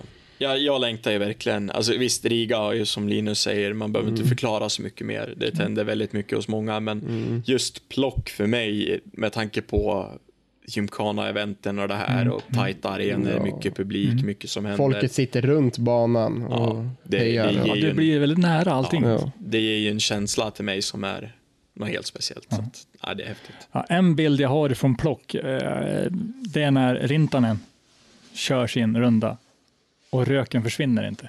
Nej. Ja, det är Han liksom förvillar sig själv med sin egen rök. Mm, Den är rätt skön när, när han kommer och, det, var, det, var inte, det var inte han som körde rakt Ja. ut bara. Han visste inte vad han skulle göra. Han bara bromsade upp och sen så körde han ut.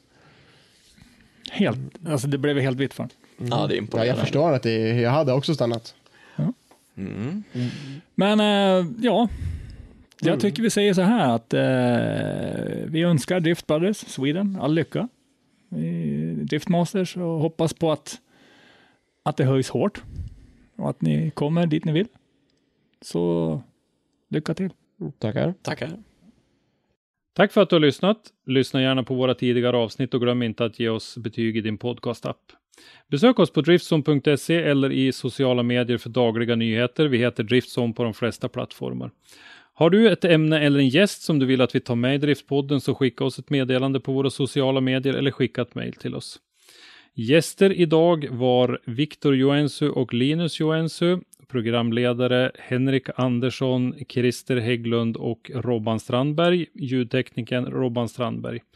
Driftpodden är en produktion från Driftzone och produktionsåret var 2020. Hej då! Hej då! Hej då allihopa!